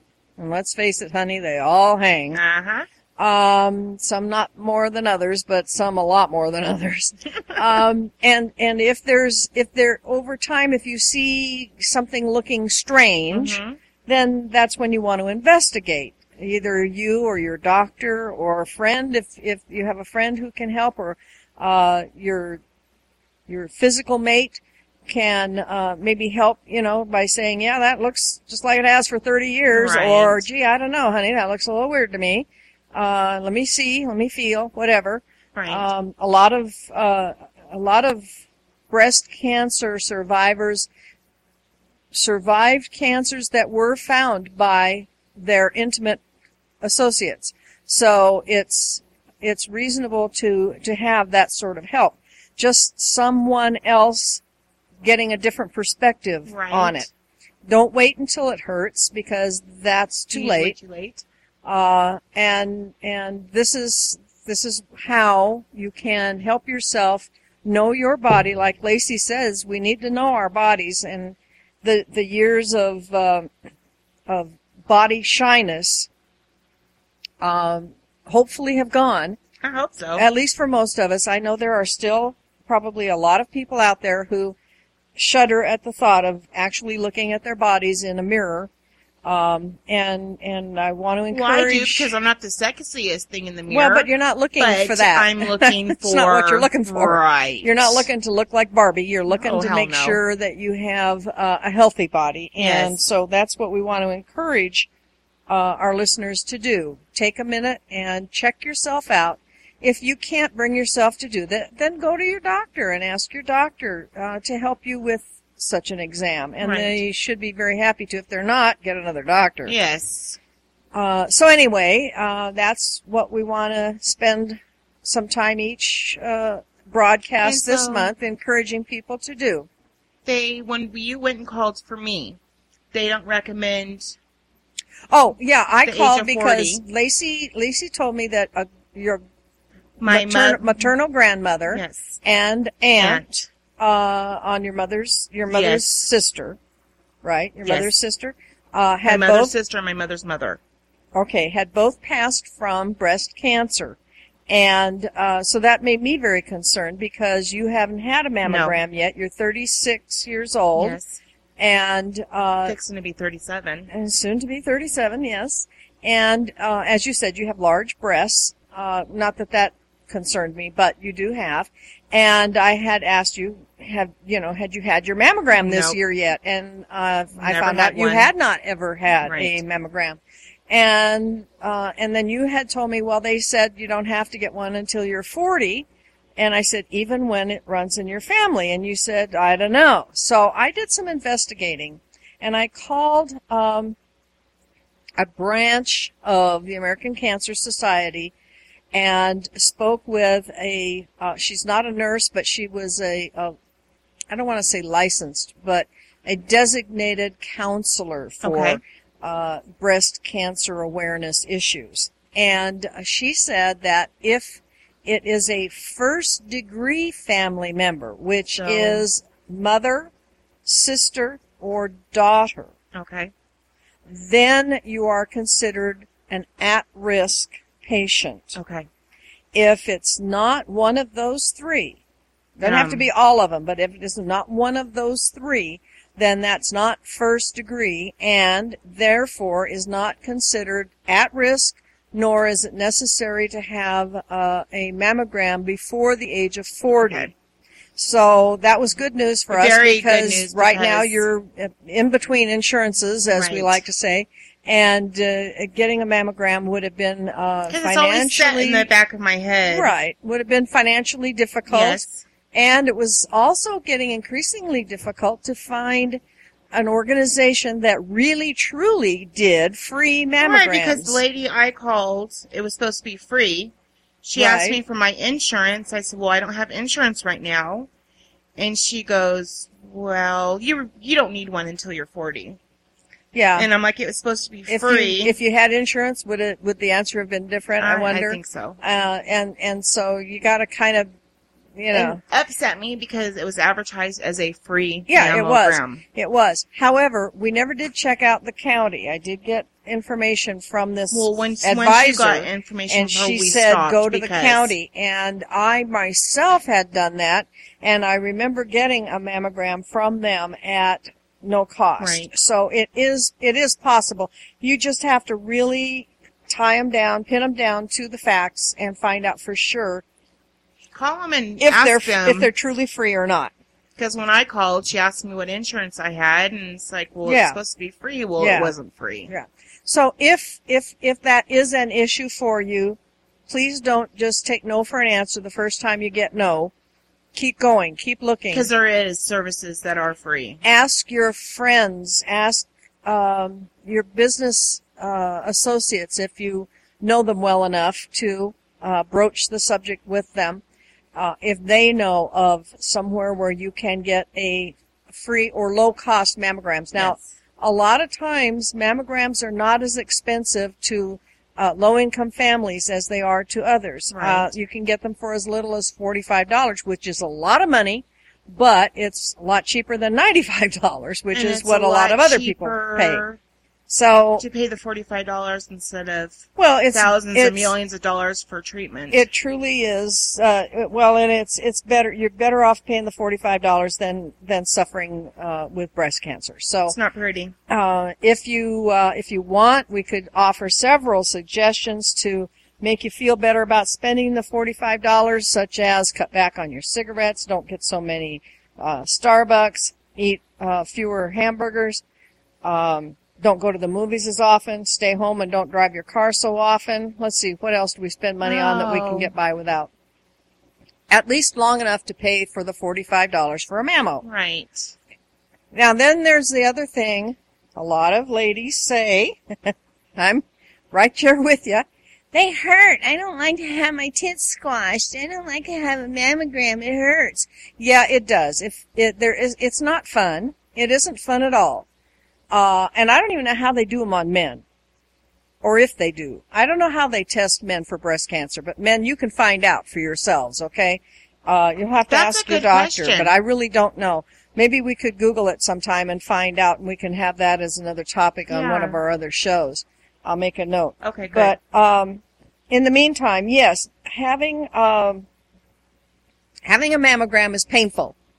There, I said it. But it lasts five minutes altogether, maybe, for both breasts. Okay. Okay. Um, I have fortunately never had breast cancer or any other kind of cancer, but I guarantee it lasts a lot longer than five minutes yeah. and hurts a hell of a lot more. Yeah. So, like I used to tell my children when they were little and didn't want to be inoculated because the shot hurt, right. shut up and be glad there's something can be done about it because it didn't used to always be that way. Right. All right. So yeah, it hurts, but so do a lot of things. And, uh, you know, just find your way to get your kicks about it. If, if no other way, just tell yourself, uh, I'm doing the right thing. I'm getting this test done. If you've never had a mammogram before, it, uh, it will be an interesting experience for you, but it's usually done very tastefully by a, uh, a technician who is very sensitive to your moments of embarrassment and your pains and so on. The machine's a little cold. She'll lift up your breast and she'll hold it in a position and crank this little plastic thing down that holds your breast there and it squashes it down, which is why I call it the tit smasher Yeah. rather than the mammography machine. And uh, and that's the part that hurts is when they crank that puppy down because it just really it's like taking your breast and smashing it between two pieces of plastic. They is have to get what a it is picture of it. And they they have to do it that way because they get a clearer picture of what's going on inside your breast. Uh, and they do it in two or three different positions per breast, and then you're done. And so it's like I said, it lasts maybe five minutes. It's not that big a deal. with technology nowadays, you think there would be a, a, a, a I know. A less I, painful way. I keep saying, you know, if men had men had tits like we Uh-huh. do, we'd have better mammography machines. Uh-huh. But Uh, the fact of the matter is, They apparently this is pain. as good as they can do. Now, I've been told I'm I have my appointment for later this month, and I or yeah, later this month, and I have been told that the uh, facility I'm going to has the new digital uh, mammography Oh. machines, and I assume that means digital readout of the the information. I really don't know what a digital. I don't know, But but, the I- lady tech did can't tell tell me- you yay or nay if you got anything. I know the lady did tell me, but that doesn't change how the how it's done, and it still hurts. Oh. So uh, while the readout may be better, uh, more effective, uh, clearer to understand, or whatever, uh, the the fun part's still there. So I wonder So- if your results go right there to a doctor and to be read, or whoever you wonder reads them. you wonder what? I wonder if whoever reads the the mammogram report, Uh-huh. if you get an instant yay or nay, if you're good or go- No, you don't get an instant, but uh, actually, with the facility I go to, by the time I get home, it's on it's on my um, my portion of their web page Mhm. is the result of the of the mammography is Oh. is there, and then they send you a follow up letter also. Okay. So it's really a very good facility for that purpose. However, that's not always the case. In in other cases, it may take up to two weeks sometimes to get the information back. But uh, you know, if you don't have, if you're if you're what we call asymptomatic, if you have no symptoms, you didn't feel a lump and you don't feel anything, mom or sister. then it's just another two weeks down the road. And so you just wait and get your letter, and the letter will come and it'll say, uh, "We're happy to say that there was nothing found," and blah blah blah. Now, um, there have been instances where ladies have contracted breast cancer following clean mammograms. That is, mammograms that they were so told, no, there's nothing there. As I said once before, these uh, the individuals that read these are not necessarily infallible. They make mistakes for whatever reasons. So if you if you have a mammogram and it says everything's fine, and let's say three or four months down the road you notice a change, go get it checked out. go get it checked out again. Tell your doctor that you noticed this change and that you had a clean mammogram before, but you're concerned. And I cannot imagine that you know a doctor who would say, "Oh, don't worry about that till next year." Yeah, if you I do, get a different doctor. You if- got if a you- quack. If you do, get another doctor. You don't ever want to have a doctor who says, "Oh, don't worry about that. It's okay." Especially if it's a male doctor because they don't fucking care. But oh, I said that out loud, didn't I? Okay, sorry. Anyhow, um no, if you if I don't want to go on about this and belabor the point, but we need to all be our own patient advocates. If we sense something is wrong, we need we need to get someone to investigate it for us. If it's a medical issue, we need a doctor who's willing to investigate Because for your doctor us. is not a mind reader. No, and he is not perfect himself. So No. if you tell your doctor, look, this hurts. See this this thing here, it hurts. And he goes, oh, don't worry about that. Da, da, da, da. You know, uh, that if that doesn't feel right to you, get a second opinion. Right. Just like I also tell my patients a lot of time, I'm a retired respiratory therapist, and I used to tell my patients all the time, get a second opinion if you're concerned about a good report from your doctor too. You know, we tend to, when the doctor says everything's wonderful, we tend to go, oh, thank God, I'm so glad. Right. Forgetting that, again, the doctor could make a mistake, and it's sometimes a good idea to get a second opinion about a good report as well as a negative.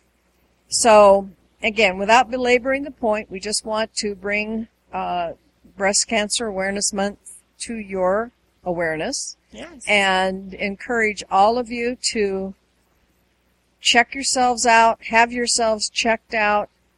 Um, so don't if they're saying don't play ostrich with your health. Don't stick your head in the sand and say, "Oh, everything's wonderful. I'm only 20, so I'll be okay." But that's my where. I was getting to go. So if mom, sister, or daughter does not have breast cancer, the starting age to get a mammogram is 40. That's what they're telling people right now. Uh, because of the fact that this this does involve radiation, Okay. X-rays, It is a, a form of X-ray, just like a chest X-ray, or Mm-hmm. Mouth if you X-ray, fall down and break your leg and you get an X-ray or whatever. Uh, mammography is a form of X-ray, and they don't want people to have more X-rays than Necessary. they absolutely have to, because those uh, there's uh, I don't know what they are, but there's things in the X-ray that don't go away. They stay in your body forever, and you have to be care, or at least for a long time, and you have to be careful of the accumulation of That's those. why That's why X-ray technicians wear badges that show how much radiation, Radiation. they have received in the last uh, X number of days or weeks or whatever since they put the badge on, and they can keep an eye on it and make sure there's not too much. Now, don't hold me to the wall about the how whether that stuff stays in your system and how long and all that stuff. All I know is they don't want you to have too much radiation over a period of time because it's not good for you. Right. So that's why they're saying unless you're an at-risk patient, you don't need to have a mammogram until you're 40. Again, if you have any indication that something is amiss, go to your gynecologist or your family physician or whoever it is who handles your medical care and discuss it with them. They are the ones that are supposed to be able to help you figure Yes. things out. And the breast or the um, American Cancer Society has lots and lots of people who are available for uh, to answer questions or to give you guidance. If you have access to a computer in any way, your own or one at the library or a Wi-Fi at the Starbucks or whatever you, however you can go online, you can investigate a lot that way too. Yes. And you can teach yourself a lot probably all you really need to know uh, about the basics about breast cancer. Yeah, 'cause you just you can teach yourself off of the computer. um, If self you- breast breast yeah, breast exam, and they'll give you a a chart Yeah. telling you how to do it. A, a how to. Yes. And and probably videos. YouTube probably has videos.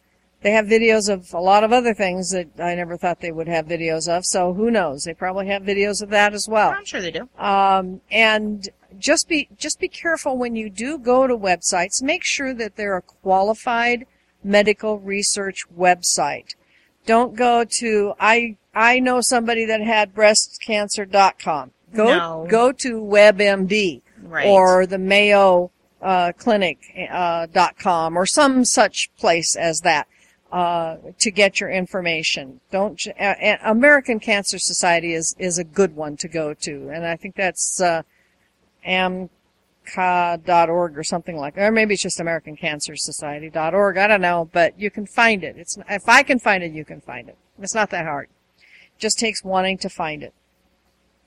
So, like I said, don't don't play ostrich with your with your health. Now let's have some fun. Stick your head in the sand. Yeah, we're gonna have some fun uh, today because we thought, we, in keeping with the breast uh, awareness theme, I decided that I would, uh, for for an interest factor alone on my behalf, I wanted to know how many nicknames I could find for breasts. Ah! And I asked my husband, my husband's Japanese American, and I asked him, I said, what do Japanese kids call breasts? Right.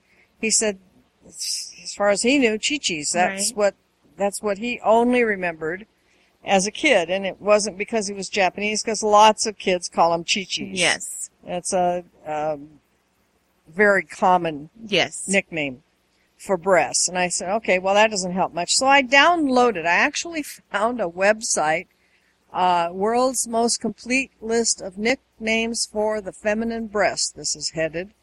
And it's, um, let's see, therosshow.com. Okay.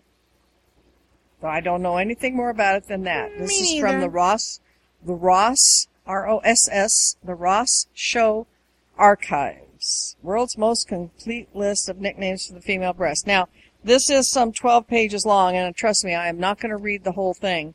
I think it's actually more than 12 pages. Yeah, that's like a and there, half of a novel yeah, over there. and there there are some names in here that I I I can't believe that that anybody put this in in this list. I mean, there's some things in here like there's uh, where the hell is this one? Um, hang on, shock absorbers. Okay, I Really? sort of get. I sort of get that. Um, assets. Now, who would call breasts assets? Well, actually, Maybe somebody paid a lot of money for it, them. Now that I think about it, yeah. Uh, artisans. Uh, No, not so much. Okay. So that's an example of some of the ones that I saw that I think, ah. Okay, we got Abbott and Costello. Oh my goodness. Yeah. and, and I've actually, uh, I've actually seen pictures of breasts that kind of look like Abbott and Costello. And one's a little on the long side, and one's a little chubby round Uh-huh. one, and, you know, airbags. okay. Now, here's one that I can't, I, I don't get at all, and, and maybe our listeners in Alaska can tell me what it means. Alaska's. I don't know. I don't get it. All day suckers, of course. Oh yeah. Um, angel cakes, Never heard that one before. ant bites. I thought that was kind of cute. Because I remember I had a girlfriend who had very small breasts, Uh-huh. and she said they looked like mosquito bites to her. So I get that. I I've never had that problem. s- Sorry, yeah, guys. No, I never did either. And we discussed assets. Um, and like I said, now I think of Yeah, it. somebody paid for them. B-52s, backbreakers, and we both, Oh we both, we both can identify with that. Yes. As we were talking yesterday, what was it you said that you used to call a brassiere? Oh, my over the shoulder boulder holder. Yeah. And my dad used to call them double barrel slingshots. so there you go. Men have such sixth sense of humor. Uh, Yeah, they senses. wouldn't if they had to carry them. Baby feeders, yeah. baggies, Or saggies. or whaties? Saggies. Saggies for sure. Balloons, balubas, Balubas. Barnes and Noble. I like that one. I think That's kind of cute. I like that. I think that's very cute. I don't know if Barnes and Noble would think it's all that cute, but I did. Bazongas. Bazongas. Bazoombas, beanbags, Ben and Jerry, I like that, and Bert and Ernie, I like that too. I think that's that's really good. Uh, big bazooties, and I suppose little bazooties Uh-huh. too would be happening. Big Berth, big Berthas, big boppers, big brown eyes. I get that. Uh, I'm not sure about Bigfoot radials. I don't quite get that. Uh, Maybe she stepped on them. yeah, bikini stuffers. Could be. I don't know. I hid a lot of stuff in my bra when we went to Ozzfest one year. You did what? I hid a lot of stuff in my bra. Did you? I had I've never been able to hide much Yeah, I in had- my bras. two disposable cameras and three or four bottles of um, 99 bananas. What's what's 99 bananas? They're little um, shots. I don't know. They're about this big. Like What when are- you get in a oh, motel like, room. like five minute drinks. Yeah. or, five hour drink or whatever they call that. It's about that size, but it's alcohol. Oh, oh, oh. Okay. I there snuck you it go. into Ozzfest. Okay. Okay. And now a word from our sponsors. Before 1971, a young S. Sadie Burbank could only imagine a simple American life as a loving wife and mother.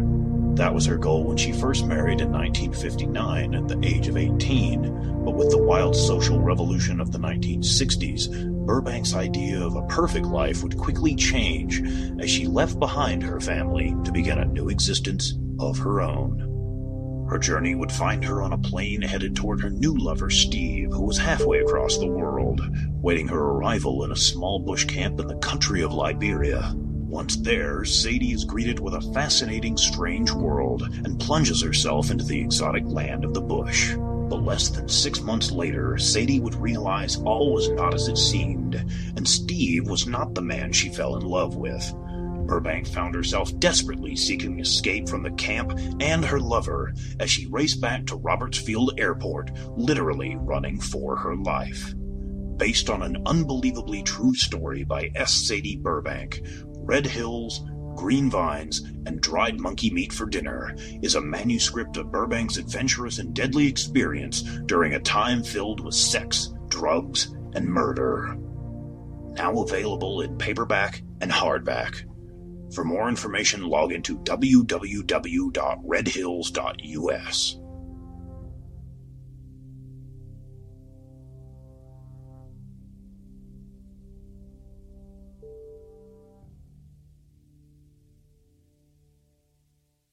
Are you looking for a new book, comic, or apparel from your favorite MythWorks or independent creators? Then you're in the right place. Introducing the all new redesigned MythMart store. Now bigger, badder, better. Sign up and become a member and receive 10 to 50% off on selected items. Get the all new Terry D. Shearer's Bloody Hell t shirt, or non members pick up one of our ebooks for only $4.95. Or go into the past and relive the 90s with MythWorks Comics Classics for $3.99. The new MythMart. Bigger, badder, better. Visit MythMart at www.mythworks.com slash MythMart. Or find us on Facebook for extra savings.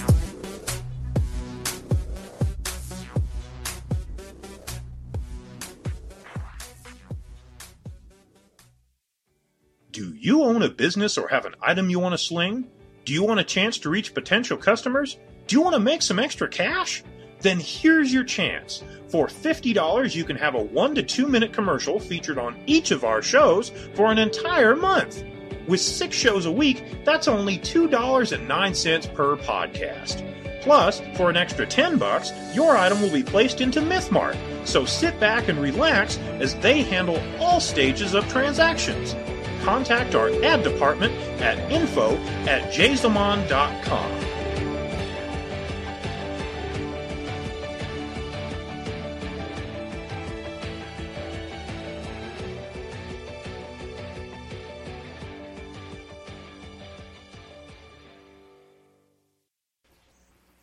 Okay, we got blouse bunnies. That's kind of cute. You know, as as I was printing this thing out, looking at page after page after page, I, it occurred to me. Uh, I don't know what what goes on in somebody's head that they have to have a nickname for the breasts in the first place. But I, don't think it's know. probably the man. I suppose, yeah, because well, I don't know if I 'em. if I was going to nickname my breasts, I would call them. What would I call them? I call mine the twins. I call mine the pain in the ass because they are. But anyway, uh, let's see. Blast bunnies we did. Bodacious tatas. um, That sounds like a naughty movie. yeah, it bolt-ons. I don't get that because they don't bolt on. No. You know, maybe if they, maybe if you were, uh, what's his face? Frankenstein's monster. maybe, maybe then. Bonbons. Okay. Bonkers. Yeah. Uh-huh. Boobage. Yeah, I get that. Boobalicious, boobers, boobies, boobs. All in the boob area. And I, I, I call them boobs, I, I suppose, a lot. And I don't know why. What, where did boobs ever come from? I don't wonder. know. I don't, I don't, I don't quite get that one, but then that's okay. Bookends, that's kind of appropriate. Book rests, definitely. Book rest, baby rests, plate Yeah, rests. my my kids you can actually a balance a plate on my tits. Uh-huh. You know, if you're just careful about it, you can balance a plate right there. Not so much a cup or a drink, but boom, boom rockets. Whatever. Uh, bosom buddies, for Yeah. sure. Bosoms, yeah. Yeah. And you know, and funny because bosom has been such an acceptable nickname over this over the last hundred or two hundred years. It's been an acceptable uh, term for a woman's chest. I think bosoms was even more acceptable than the word chest for a long time. And I'm not sure where bosoms came from, to tell you the truth. It'd be interesting. I, I, we subscribe on um, on our computer to this wordsmith word a day thing, and it it puts up a word, usually something fairly obscure, and then it shows you how to pronounce it, how to spell it, and all that kind of stuff, and then it tells you the origin of the word Okay. which is kind of fun. Right. You know. Um, I don't know whether they have bosoms on there or not, but it would be sort of would be Write it down and we can investigate it. Yeah, it would be. Uh, I'll make a big circle around. Where is it? Bosoms. I'll make a big circle around that and a question mark, and we can look it up. Uh, but this being October, it would be a good month. I wonder if Google will have a breast cancer awareness.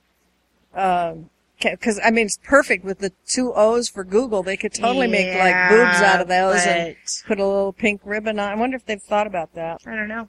Well, if anybody works for Google, And then they would have to put a black bar on it because it wouldn't be appropriate. you can have that. you can you can have that idea for free. I'll let you have that one. But they'd have to put the black bar on it. What black bar? You know, when they see a nudie shot, they have the black bar across the chest. Oh, for the nudeness. Yeah, well, they Uh-huh. could do that. They could still pull that off. or they could put it in like a bikini top or some such things. Boulders, I've heard of boulders. Um, bouncing betties. Boy bait. The boys. That's interesting. The Yeah. girls, yes, but the boys. Bra buddies, bra busters, bra stuffers, Brad Pitts. I like that. Braille for. oh shit, that's funny. Braille for suck me. I like that one. That's that's excellent. That's somebody was thinking there. That's really good. That's hilarious. Braille for suck me. Yeah, that's funny. um, let's see what else. Breakfast tray, breast friends. Oh, yark, yark. Ah, cute. The restaurant. um, let's see. Bre- breasticles. All right. Instead Oh. of testicles, they're And here and here's a really far out one. Breasts. What's that? I've never heard that one before. I know, huh? really. Uh, let's see. What else have we got here? We're just in the bees already and we're brown speckled pups. well, that sounds like a particular response to what would you call them? Uh-huh. You know, because in some cases it could be pink speckled pups or tan or lots of other different colors. Um, let's see. Bubbas, bubbies, bubble cups, buds, like little buds, I guess. Bugs, as in insects bugs. Eh, Bulbs, as in uh, light bulbs, flower bulbs. I, don't guess know they're what. all because they're all different shapes and sizes. I guess. Bumps, bumpers, bumps, and bumps in the night. Cute. Uh, bust, yeah, we've heard. Yeah. Bust, bust, busters, boost, bustiers, butter bags, butter balls. Butter bags. Uh, well, the bag thing is, they're called bags anyway sometimes, you know.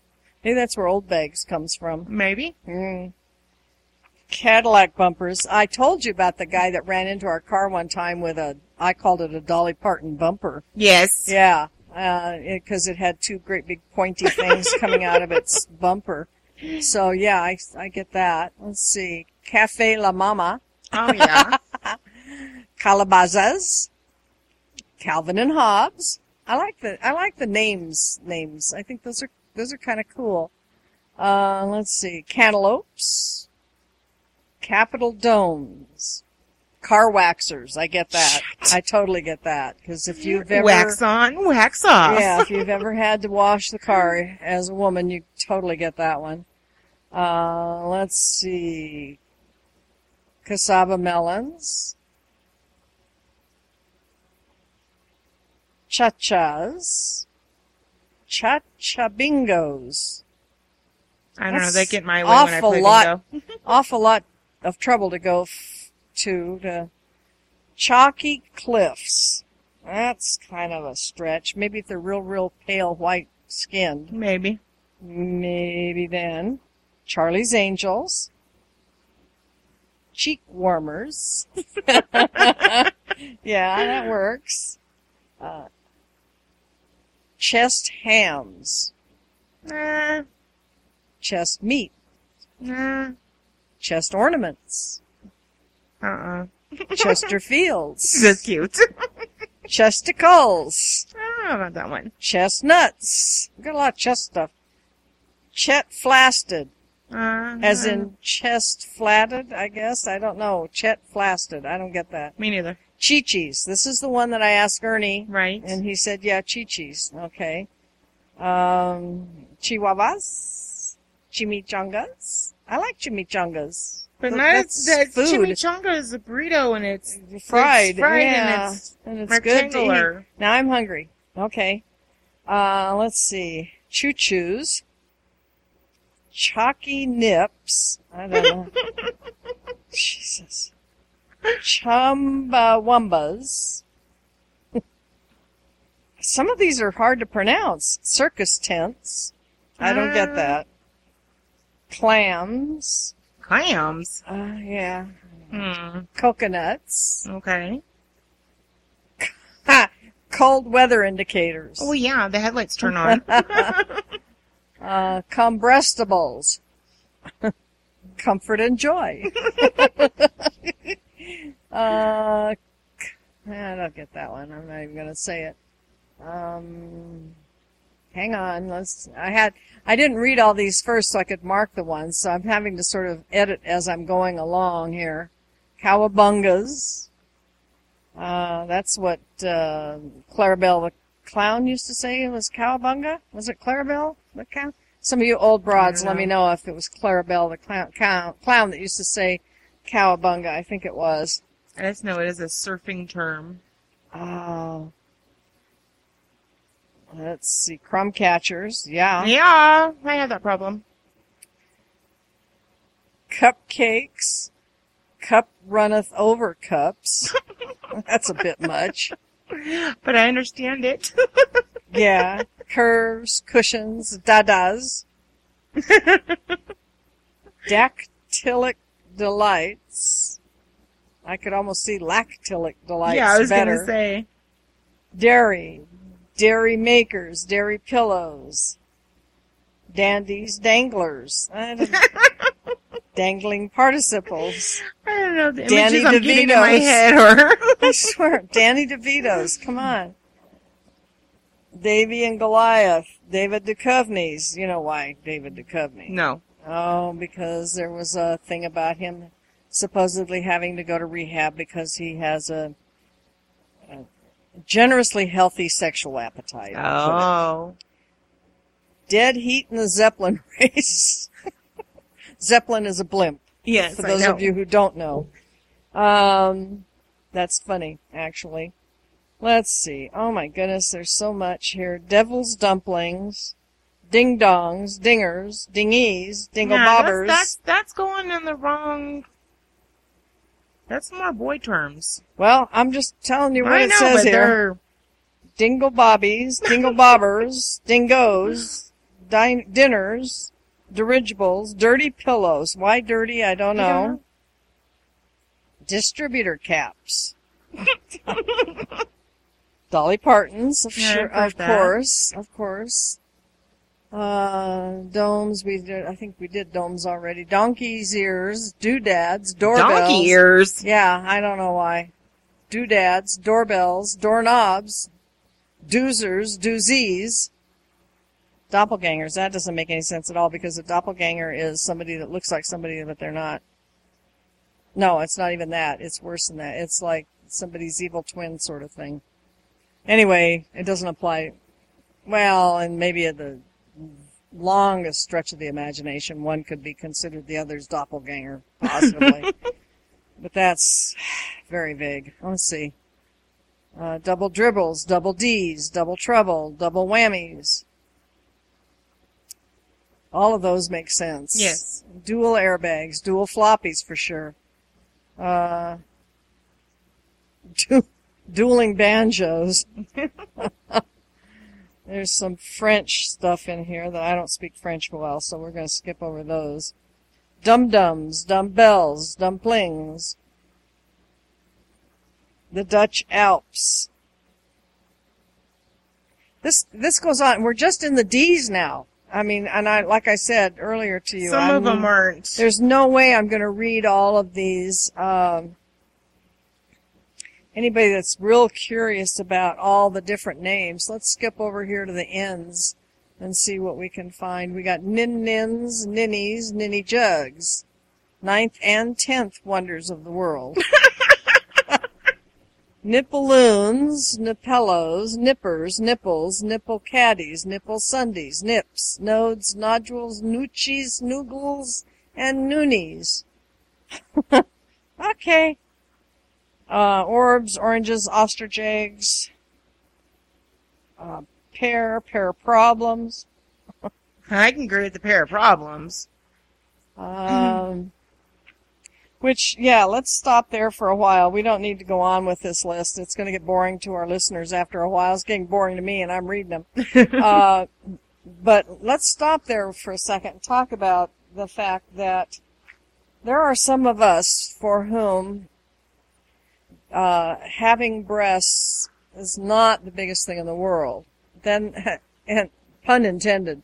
Uh, and there are some of us who think that that's the uh, be all end all. Right. Uh, we know we've all heard of. Uh, you may be one out there, listener, who uh, thinks she can't live unless she's a 36 double D.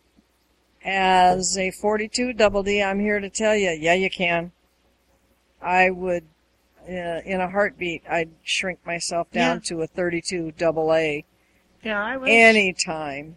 Um, having large breasts is not, and I repeat, not all it's cracked up to be.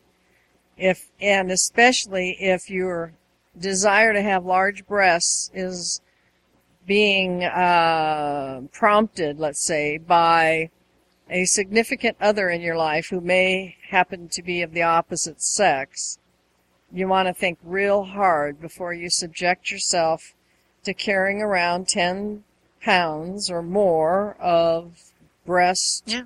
enhancement because, um, one, your clothes don't fit well. No. Two, there's no way to avoid the unpleasant, um, what can I call it? Sweat factor. No. Uh, especially in the summertime, but not limited to the summertime. Uh, The back pain. back pain, shoulder gouging for holding up with the bra straps. Uh-huh.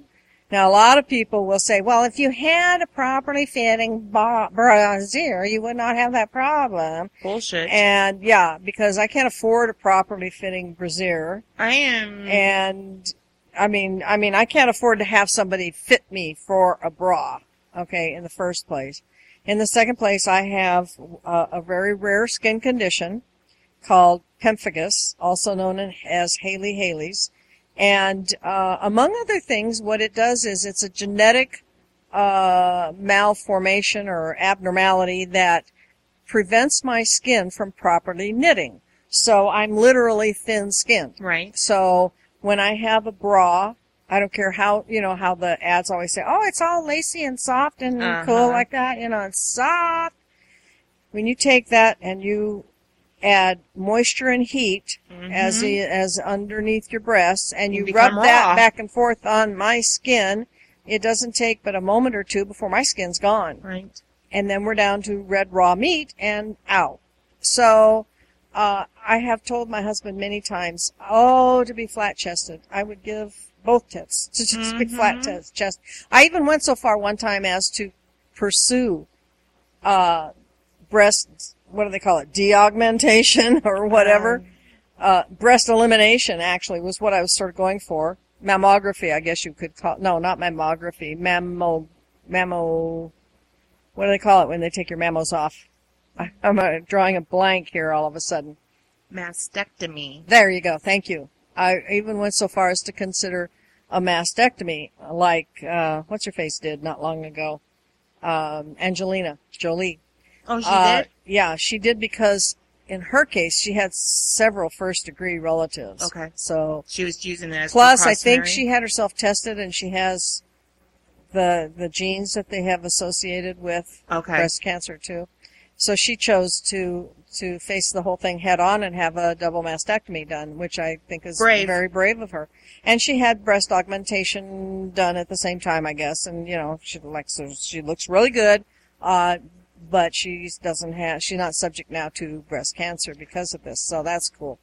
Uh, but in any case, um, see, she went right back to having tits again. I wouldn't do that. If I could have them off, I'd leave them off. I, I'm I, 42 triple DF, and if I can go Oh, without yeah. them, yeah, honey, I yeah, in a heartbeat, in a heartbeat. Oh, yes. I would donate them if they, you know, Uh-huh. like like you cut off your hair, well, you know, and donate it to tissue and skin up there, Uh-huh. and here they can have it for burn patients. Yeah, well, or just you know, people that want breast augmentation. But see, the, the thing is about you know they got uh, what rejection. They got to worry about rejection and shit. So yeah, but they could have my skin. Yeah, They fixed the skin thing. I don't think they have rejection with the skin thing anymore for burn I don't think patients. so. I don't either. But anyhow, I would totally, totally, totally do that. And I did actually go to a, uh, are you sure you want your tits cut off class? You know? Right.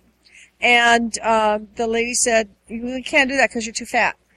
Ugh. like, really? if I was skinny, I wouldn't give a shit because they'd be small and then it wouldn't fucking matter.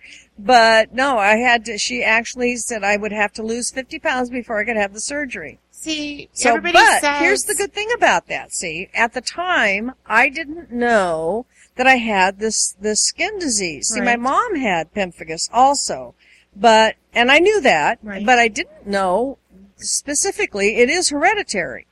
Uh, and so when I was having all these outbreaks underneath my breast, where Mhm. where it was just like really painful, and I. It, Doctors kept saying, "Oh, that's a nasty yeast infection," you know, No. and, and I put there isn't a yeast medication over the counter medication known to man that I haven't put on my breast at one time or another trying to make it all better.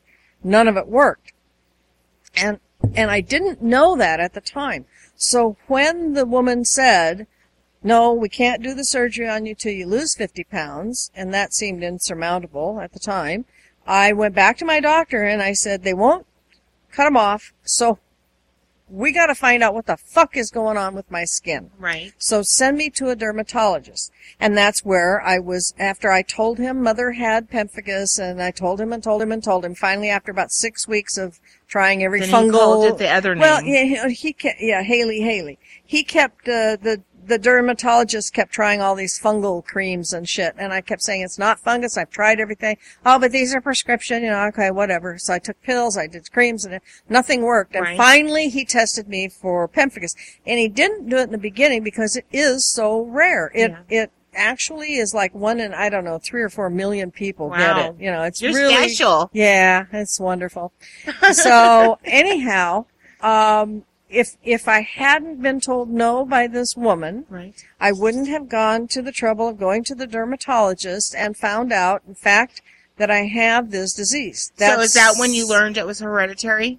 Yeah, and and uh, it, what it is is my mother had it, but my dad didn't. But uh, so I had a fifty percent chance of getting it. Okay. Uh, and I, having, about your having children? studied up on it, I found out that I'm a lot luckier than a lot of people because it hit me a lot later in life. Okay. And if my sons, and that's all I have is two sons, Okay. if I, if neither one of them becomes symptomatic with this disorder, uh, while they're living, okay, and, you know, they're approaching their fifties, both of them, uh, so far so good, knock wood, then it will stop with them. It won't go on to my granddaughters. That's but good. if my grand, if my son who has children has daughters, if he should contract or become symptomatic with this and not just be a carrier, then, then, um, then he will pass on to them. Okay. What age did you become symptomatic? Uh, 60, let me think, 60, 65. So the boys there. have a little bit. They've got well, a your little one more son time. who has children. They have a little, bit little more more time. time. So, but if they get past that point and I hope they it, don't have it because that's. I really hope the they don't have it. I don't. I hope they don't have it because I don't want them to be subjected to it. But I don't want my granddaughters Yeah. to. It's it's uh, and as I said, investigating the disease online, I have seen that I am actually a very lucky uh, sufferer, if if you will, of this disease because uh, I don't It have it as bad as a lot of people body. do. They have uh, lesions on their backs, on their Oh. groin areas, and for men, this is particularly difficult um, for obvious reasons. Right, right. You know, so there are a lot of people who have it way, way, way worse than I do. Right. Uh, and on the other good news about it was that the doctor did come up with a uh, an ointment, a cream that Okay. I can put on that helps to relieve and more quickly heal the outbreaks Oh, as they come on. Uh, doesn't stop them, but it heals them quicker. And um, I also take doxycycline. I used to take tetracycline, but they Okay. stopped making it. So I have to take doxycycline twice a day, and um, and I have to take it with something to eat because it makes you barf if you don't. Oh, yeah. But you, you learn, you live, you, you go on, and it says so in the thing. You know, take Right. take with food. Believe them. Anyhow, um, I have to take that twice a day, and it controls it pretty well. Okay. Winter times are good, summer times not so much. Oh yeah, you're more Yeah. sweaty in the So, summer. yeah, yeah. So, but anyhow, uh, th- so it was a good thing that they wouldn't do the mastectomy because I would have done that, and I still would have had the problem. It might have cropped up somewhere else. Yeah. Plus, uh, it wouldn't have done a hell of a lot for my fibromyalgia. I got fibromyalgia when I had my knee surgery, so you know, have another surgery, get more fibro. What do you want? You know, so you're fucked either way. Yeah, damned It's if like, you, damned if you um, don't. Well, we're probably getting really close to the end now anyway, and, or I imagine we are. Yeah. Lacey's keeping track of the time for us. Um, so that's my take on breasts and why I, I rather not have them. Uh, but I got them. I'm stuck with them. As it turns out, it's probably a good thing, like I said, because I did find this disease process that I did know about, but I didn't think I had it because it did come on late in life. And when know? did your mom get it? When did she know? Well, mom's uh, actually when mother discovered it, or when they discovered mother had it, uh, she was one of three known cases in in the world. Oh wow. Yeah, it's really rare. So there was no treatment Nobody, for her they, then. no, oh hell no, they didn't know what to do for her. Oh. They had to kill a rhesus monkey to do the diagnosis. I don't think they have to do that anymore. It has something to do with the rhesus monkey esophagus or something like Hmm. that. But I remember her telling me that, that that's, she said I had to kill a monkey today to find out what's wrong with me, you know. But she was, uh, she was in her uh, early fifties, I think, when, when she had that Okay. and that was way back when. And like I said, she was one of three known cases. At Wow. the, see, they had doctors coming in from all over the country Mm-hmm. to see her, to look at her, because it was it was so now, unusual. was it just isolated like yours was, or did she have it everywhere? uh, hers pretty much was like mine. It was under the breast that she had the problem, and then uh, she also complained of of outbreaks along her shoulders, Okay. uh, under her arms, and sometimes her groin so area. it pretty much where the heat, heat yeah, places. and and I remember her. Uh, poor the poor woman suffered so. She went to so many people who didn't know anything about it, and and used her like a guinea pig. At one point, they told her it was because she was wearing nylon panties, and so the one doctor told her not to wear panties. Well, that didn't help, but you know she she did it. She went pantyless for years. She said she thought it was kind of she thought it was kind of fun because she'd go down the walk down the street thinking, "Hey, I don't have any panties on," you know. Okay, hey, that was Ma. What can I tell you? Now you know what's wrong with me. And then uh, she had another doctor who told her that the outbreak under her arms was uh, a dye allergy because he asked her what color clothes she wears a lot. Well, she wore a lot of dark colors because she was a big girl. Right. So, you know, oh, well, then you must be allergic to navy blue dye or some shit. You know, whatever. They didn't know. You know, they really didn't Right. know. And I don't know to this day, I, uh, and I don't know as she ever knew, how it was that they stumbled onto this. Right. Uh, thank God she found a dermatologist somewhere, somehow, after all those years of going to doctor after doctor after doctor, getting told the same old stuff, getting told that here's the same old solutions, and none of them worked. She still had enough in her to go to another doctor, yet another doctor. Good for her, And- 'cause I would have said, fuck it. Yeah, no kidding, me too. But she was so miserable and suffered for so many years. And she finally found a doctor that somehow or other it occurred to him maybe he read some obscure pamphlet or something about this disease process that had been discovered by somebody. Right. And I'm not even sure where the name comes from, pemphigus. We'll have to look it up. Yeah, I don't know where it comes from. And Hailey Hailey is a, a common name for it, and I didn't even know that until my dermatologist Right. told me that. So Hailey Hailey may have been the guy that discovered pemphigus. I don't Uh-huh. know. In any case, um, she she finally found somebody who figured, what the fuck, we got nothing to lose, and tested her for that. And sure enough, she was positive for pemphigus. So there you go. My mom, bless her, had a lot of physical problems Yeah. in her life. A lot. She actually survived a, survived a brain hemorrhage when I was um, eight, nine, no, eleven years old. No, no, younger than that, nine or ten years old. And she had to carry an affidavit around with her in her purse that swore that she had a brain hemorrhage and was not operated on and survived Really? because doctors didn't believe her. Huh? She she'd say, "Yeah, I had a brain hemorrhage once," and they go, "Yeah, no, people die from brain hemorrhage." Yeah, I know, but I had one. Well, then you must have had surgery. No, I didn't have surgery.